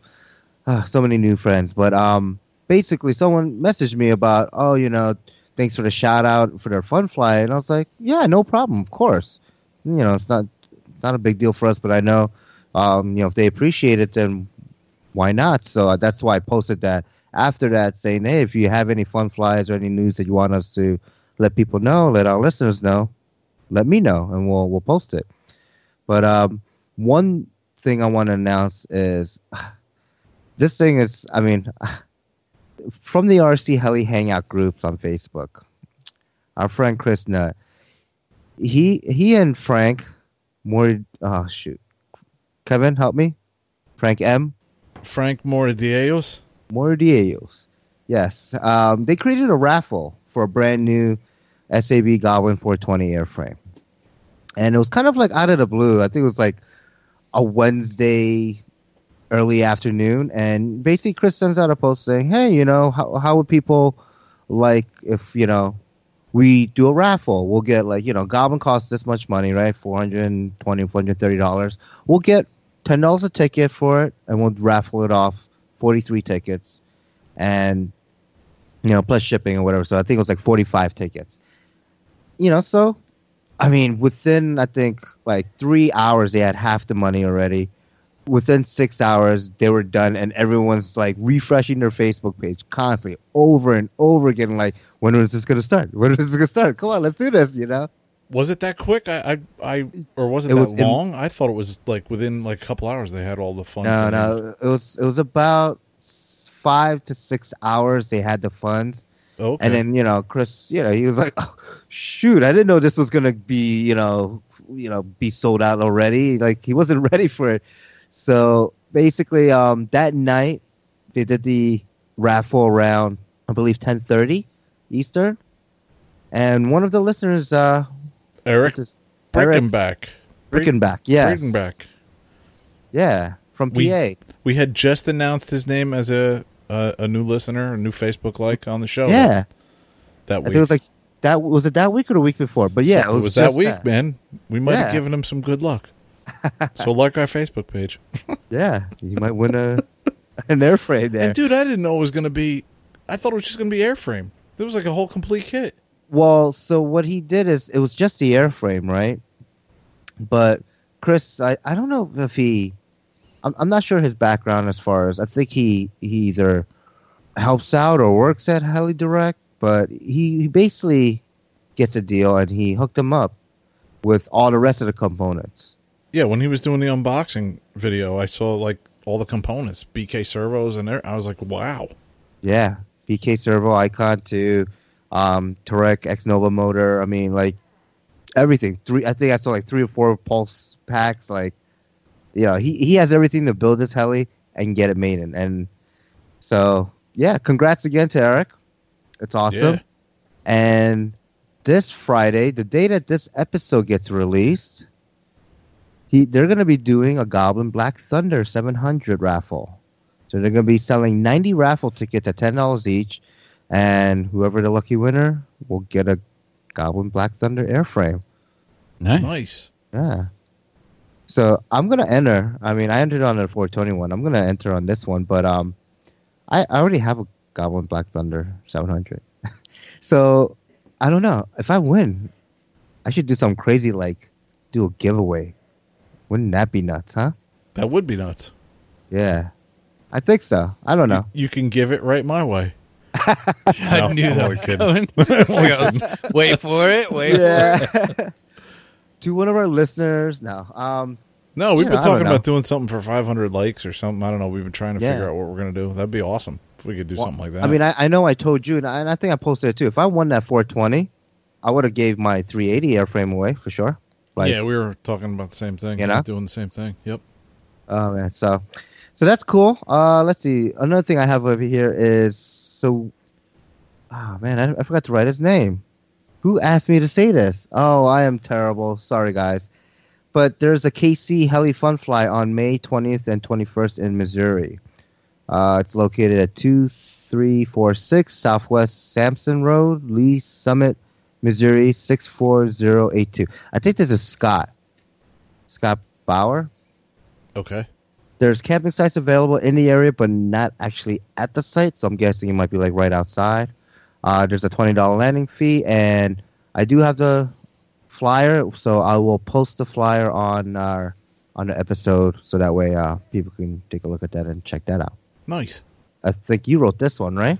Yeah, just something that caught my attention was uh, the FDA After Hours guys talked about helicopters, which I thought was news because they never That talk about news. They helicopters. Never talk about helicopters. Yeah, Yeah, Chris wait. was talking about how he had a, a micro. He was talking about some of the early helicopters he had. Walkera came up, and I kind of cringed a little bit. And uh, what, what else? Did, no, coax helicopters came up. He was talking about those, and I don't know. Is I've never owned a Walkera, but I've only heard horror stories about them. I don't know if I'm I've never- making something out of something that shouldn't be. I don't know. Yeah, I've never flown a Walkera. I don't know. But yeah, he was talking about like cool little helicopters that he could fly indoors. Yeah. Awesome. I've actually been listening to um, what's that podcast? It's old. They don't do it anymore. Uh, Inside Heli. Oh, okay. Oh yeah. It's like anything Chris all about. Yeah, yeah. I yeah, yeah. I'm only on like the fifth or sixth episode now, but um, I think Gina put me onto it because I think a couple of those folks are actually coming back to do uh, a podcast again. So really? yeah, um, Gina Tucker posted it, and I think, well, she liked it, and because she, I'm friends with her, I saw it. But it was one of the original guys of anything RC or anything. What is that? All things that fly. All, All- things that fly. Yes. Um, and they're coming back. Wow, man, that was like Oh, wow. that's what got me. That's what got me into podcasting. Was Yeah. Inside Heli. Like I loved it. Yeah, yeah. So, it's- so I'm like, oh, I got some episodes to you know go through now and catch up on. So, and it's it's funny that you say that Nick about that podcast, and I know Kevin and I say that about RCH Head. Uh, it's just It's, just a big cycle, man. It's It really people is. inspiring people, and that's Mhm. what it. Like we were kind of talking about that, and it's been fun to sit back and kind of watch the banter a little bit, you know. And you see people start like, "Man, yeah, we should do one. We should do one." I'm Right. like, "Do it." You have no Yeah. idea what you're up against, but do it. Yeah. yeah. I So- would encourage anyone, you know, give it a, give it a shot. You don't know, uh, you don't know until you try. And I mean, yeah, we're we've always been very open about kind of how we do and what we do. So if anyone needs pointers or whatnot, I mean, it's it's all good, man. yeah, definitely. Yeah, I need something to listen to.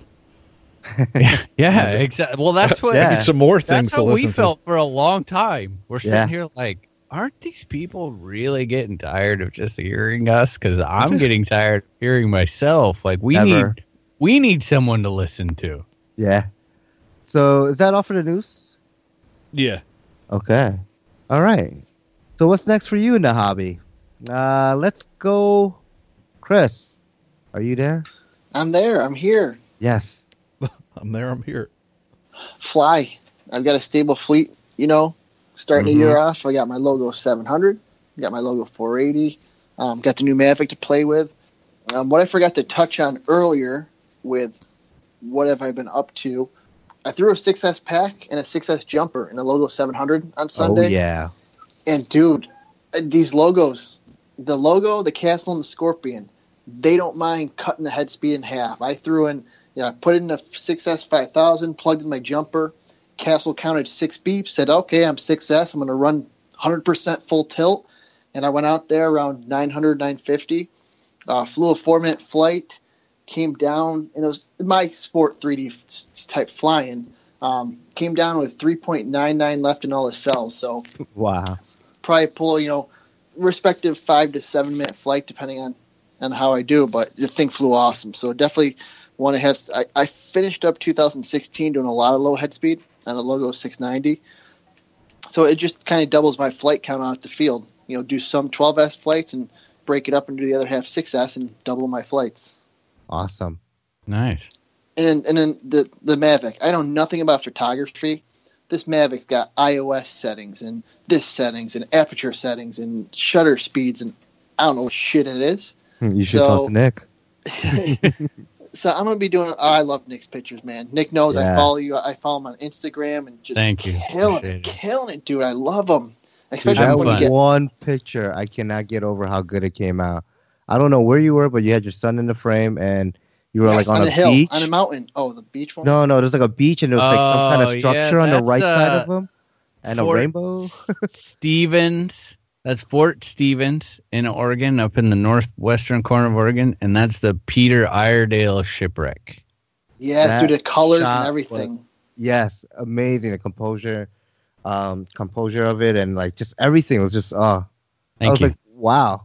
And then and then I think someone was commenting on it, and I was like, you know what what camera does he have? And I expected some crazy, like huge full body DSLR. He's like, yeah, I got the Sony. Yeah, man. My my eh, I think that, well, to be fair, that one was shot that one was shot with a 6D, oh, okay. but um I will also tell you that the Sony the A6300 hmm blows the 6D clean out of the water on Really? every I yeah. I actually re re kitted refleeted all of my stuff. Yeah, refleeted all of my camera stuff to Sony. nice. All right. Sorry, Chris. No, that's fine. That's what I was just to say. If I if I have questions, I'll definitely contact you, Nick, and keep killing it because I love I love Yeah. following you on Instagram you. with the pictures and you and Auden going out there. So keep Mhm. doing it, man. But yeah, that's it. Just have fun. 2017's here. Winter's more than halfway over. So yes. let's just Yay. bring on some freaking spring. You know, 60. Get bring on some 60 degree days, and I'll, I'll be Yes. freaking happy, man. yeah. So Awesome. that's it. That's it for me, boys. Kevin, Yeah, how you Oh. doing? Uh, I'm doing all right. How are you? I'm good. You're like you're like bassy, like like Don Cornelius, man. oh yeah. Yeah, you have no idea who that is, do you? Um, Uh, Soul no. Train with Don Cornelius. All right, never mind. I'm gonna fly that 690 if I can get it together, which I hopefully I can. I should nice. have the, the parts, are on order or reordered. the parts are on their way here to my house. We You and I talked about the V control uh, setup. Uh, I'm gonna pull a back off of that and tighten up the gimbals a little bit, mhm. just to make it feel a little bit better. That made a huge difference uh, to the way I was flying with the DX9. So yeah. I just want to I just want to adjust it a little bit. So I, I, I think that's what what's leading me to feel a little more uncomfortable as I'm flying, uh, Mhm. being as loose as they are. So Yeah, I mean, you're transitioning to a radio that your gimbals are, you know, the way you like them, and then to something that's like loose as a, you know, flapping fish, and you're like, whoa, this is this is hard, you know, because you can't find your center and you can't find center, eh, you know, it gets you Yeah. nervous, especially you're not flying the V control on like your oxys, where you're like, okay, if I crash, whatever, I'll fix it. You're like, the first one you put it on is your 570s, yeah, yeah, and then and then the second one was your 690. So it's like, yeah, maybe, you know, get the transmitter feel the way you want it to feel, what Yeah. you're used to, you know, and go from there. yeah. And from the what 45 second to a minute flight I had on the 690, I mean, I really enjoyed it. I I really liked it. So I can't wait to fly that thing again, man. Then the last thing I had was finish something with a question mark. I got so much. When I think about all the projects I want to do and that I have open now, I just, uh, I'll tell you, Nick, RCHN really inspired me to buy two whiteboards, and I have them downstairs in my garage, and uh, yeah. I use them. And uh, I told Steve the same thing's been written on it for about a month, but it's I But it's still there. You know you It's gotta do there. it. Yeah. Now's the time, man. You got to do it. I, mine, mine is all wiped off. I have one thing on mine. It's a wonderful deal. They, uh, that I don't know if you saw the 3D miniature engineering. They're the ones that make those uh, badass aluminum like cages for the Neos. Oh yeah, yeah. Okay. Yeah, I've get like you you bolt it and it squishes the neo down and it holds the wires in and then you can peel it on and off and it's not going to crack the case. Um, Okay.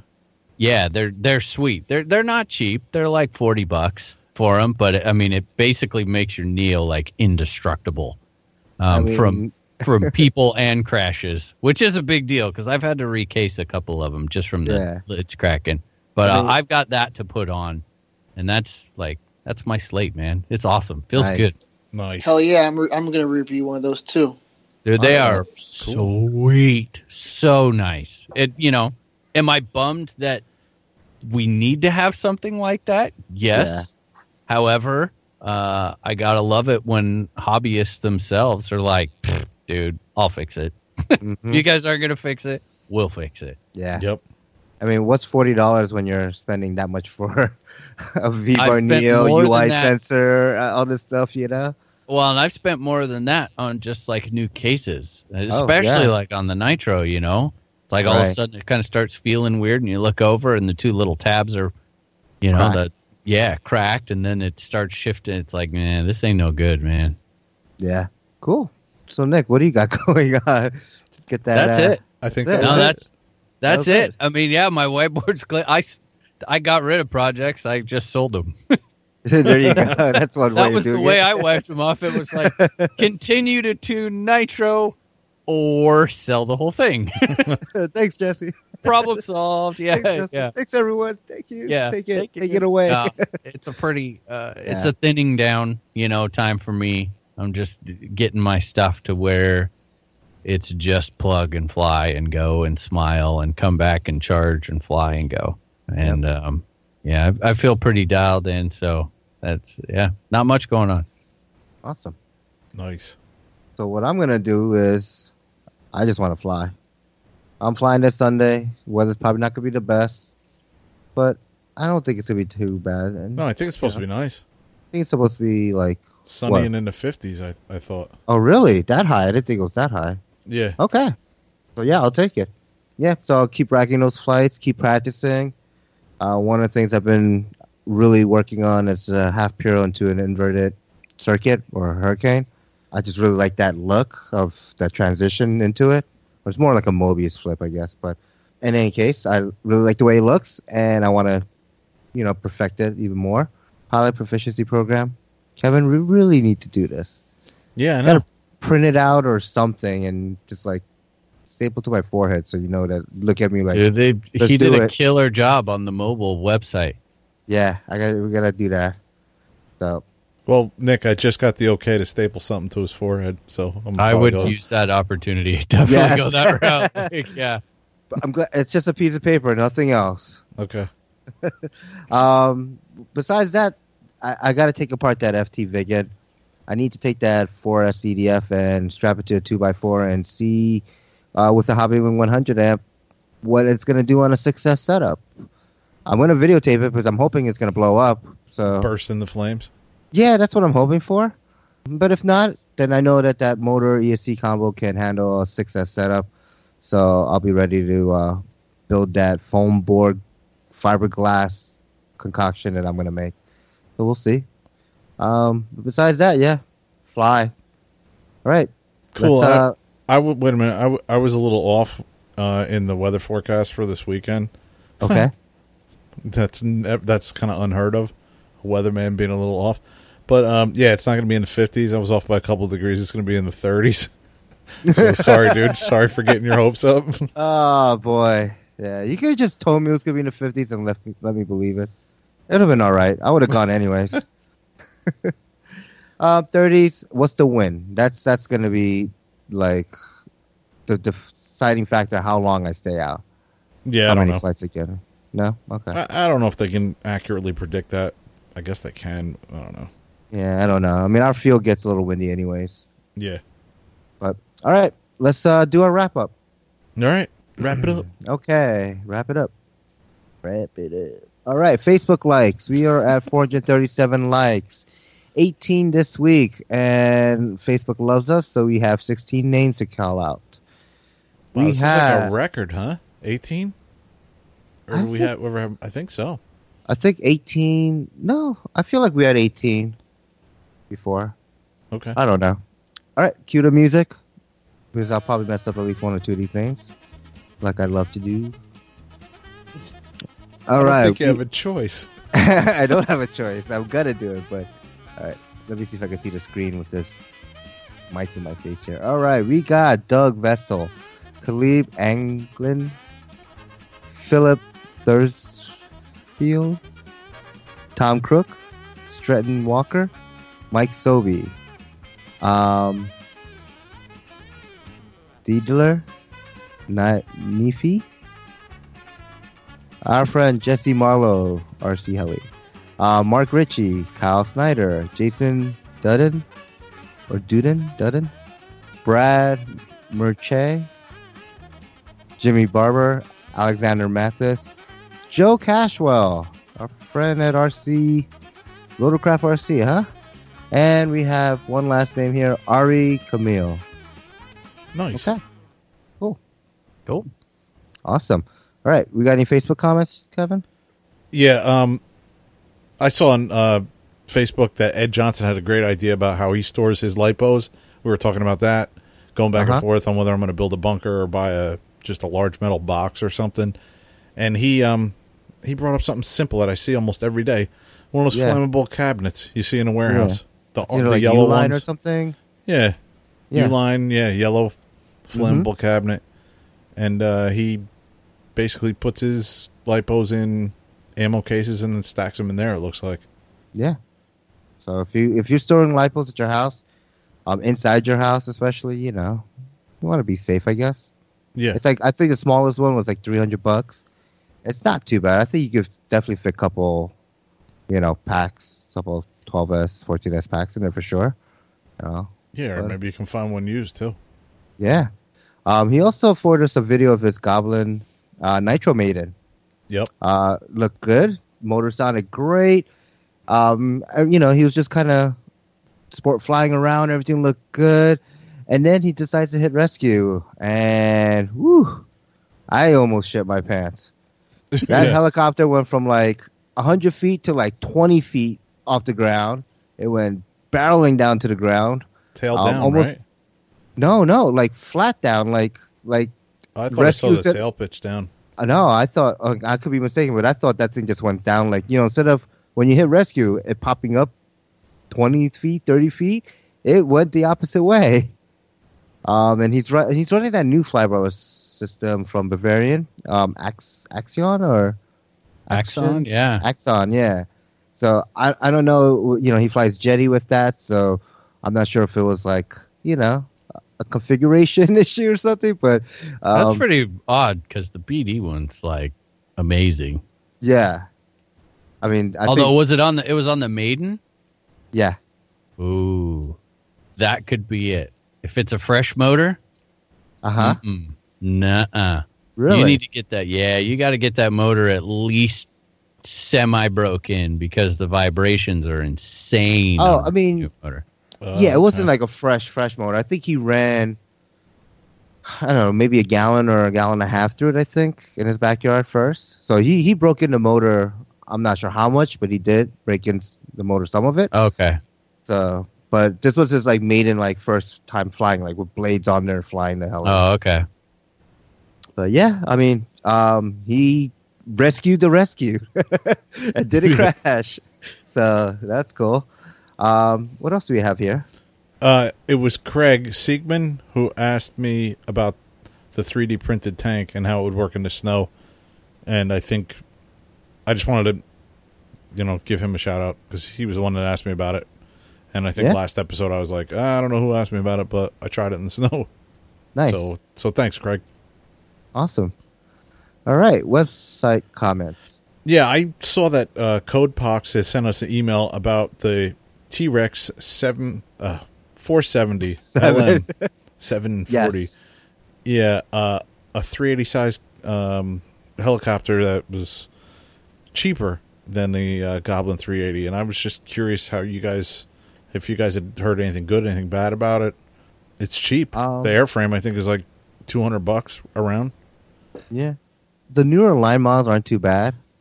Um, in my opinion, it just got confusing with all the like different versioning of like the 450s and and the 500s and like it was like they went from the regular head to a DFC head and it's version one, Pro, SE, you know, all DFC Pro. Top, like, Yeah, top, bottom, the X, the Y. yeah, it just it got really confusing. But I feel like the newer line of the lines, like the the X series, the LM series, the L series in general, um, they seem to be more standardized. And you know, I, I mean, I see people flying them, and they fly great. You know, Yeah, I just didn't know if you guys had any pros or cons about it. I personally don't have a either with the Trex. You suck. I even said it right. yeah, you did. Uh, but I, I don't know. I mean, Nick, do you, Chris, do you guys have any experience with that model? All of their newer models look. I mean, they look really nice. I'm. Yeah. it- It's still a little bit unsettling that I see them make posts with like updated torque tube gears. Still, Still, again, right. I mean, Yeah. dude, that's like years and year. You know, at Yeah, what oh. point don't you just like? I feel like, I feel like even a blind man hits his target every now and then. Like, right? come on, guys, can't you just make a set? But they still seem to be struggling with those. But I, th- I mean, models wise, Yeah, th- they they look great. I I have no doubt they're probably quite solid. yeah. Cool. Do we have any Podbean? Yeah. Um, G. Richmond and uh, Carl Leidick. I know who he is. Uh, Mhm. they started following us on Podbean and D. How do you say his last name? Not it's not Delisi. Delay. the lie. Yeah, Dennis he the li- lie. He started. He liked our podcast episode fifty one, the history of RC, and he started following us again and again. So I don't know. Awesome. That's kind of creepy. He's following us like two, three times now. He's uh he's one of the guys at the CP Heli group on Facebook. He, Yeah, he's yeah. the one who created that new logo, and um he seems to be very involved in the hobby. So yeah, that's cool. That's great. Yeah. Doesn't mean I'm not going to bust the chops though. No, definitely not. All right, uh iTunes. I saw no iTunes reviews, All right, but thanks for everyone who's given us an iTunes review. yes. All right, so drop us an iTunes review, and we'll read the review on the next episode. Email us at freefallrc at gmail.com. Facebook page like us, facebook.com, freefallrc podcast. Don't forget to check out our webpage. Say hi to Chris. Hi, Chris. What's up, Chris? Hey, hey guys. He's there. Ah, he's here. He can answer. Um, you know, we, we always keep on saying that we're going to give them new content to add there. So maybe one of these days we'll actually do it. Uh, Flite Test forums, off the field audio and video production, other than Flite Test podcast, and you'll see us sitting there, free for RC podcast, next to the Flite Test community cast. Say hi to Nick. Hi, Nick. What's up, Yep. Nick? All right, uh, Chris. No, the other Nick, not the Nick that's on the Oh. show. The other Yeah. Oh, well, I'm gonna say hi anyway. I mean, No, I was go. telling everybody else. Yeah, um, you yeah, can say yeah, hi. yeah. Oh gosh, Uh, I thought Nick. I thought you were saying hi to Nick. He yeah, was. sure. Hi, Nick. I, I was yelling at you guys for saying hi to Nick and the wrong Nick. There are so many confused Nicks right now. I am so Uh. confused myself. All right, Chris. Uh, if people want to get in contact with you, how would they do Yeah. so? Yeah, I'm a glutton for punishment. Um, Yeah. So uh, just check out my website, 3D and Scale RC Helicopters.com, and that's got links to my Instagram page, my YouTube channel, um, my Heli Facebook page, and just contact me there, or it's 3D and Scale RC Helicopters at gmail.com. So if you guys have questions, help, anything you need, send me a shout out. How about you, Nick? You want to give out some contact info, or do you want to kind of go off the? Oh yeah, quickly? no, we're good to go, man. I'm I'm still very active uh ish on my Facebook page, so that's Nick Len uh, RCHN for there. And then um, you can, if you have any questions, you can send me an email at nick at rchelination.com. How backed up are you on your emails? Are you are you cleared out? Uh, not too bad. I, I've it's it's amazing. You know, you take a like a couple months off, and I finally get caught back up. So I would like to say that my reply rate now is uh, is quite fast. Nice. Awesome. Awesome. All right. Well, thank you, uh, Nick, for coming on the show. Thank you, Chris, again for coming on the show. It's uh, definitely been a fun episode and very informative. Yeah. And and I I think I'm gonna have to listen to it like three times to really soak it in. So, thank you. All right. Well, thanks to our listeners, free our skies, and we'll see you next time. See you. Yeah. See ya. All right. Take care, everyone. Oh, there it is. Ah, there goes Chris. he was waiting. He was waiting for that. That's my call sign. Sounds like the plumbing works pretty good now. Yeah, got some good water flow there. Water pressure. Yeah, if you're uh, if you're not in your trailer, do you know a Harry Potter room? Yes, I am.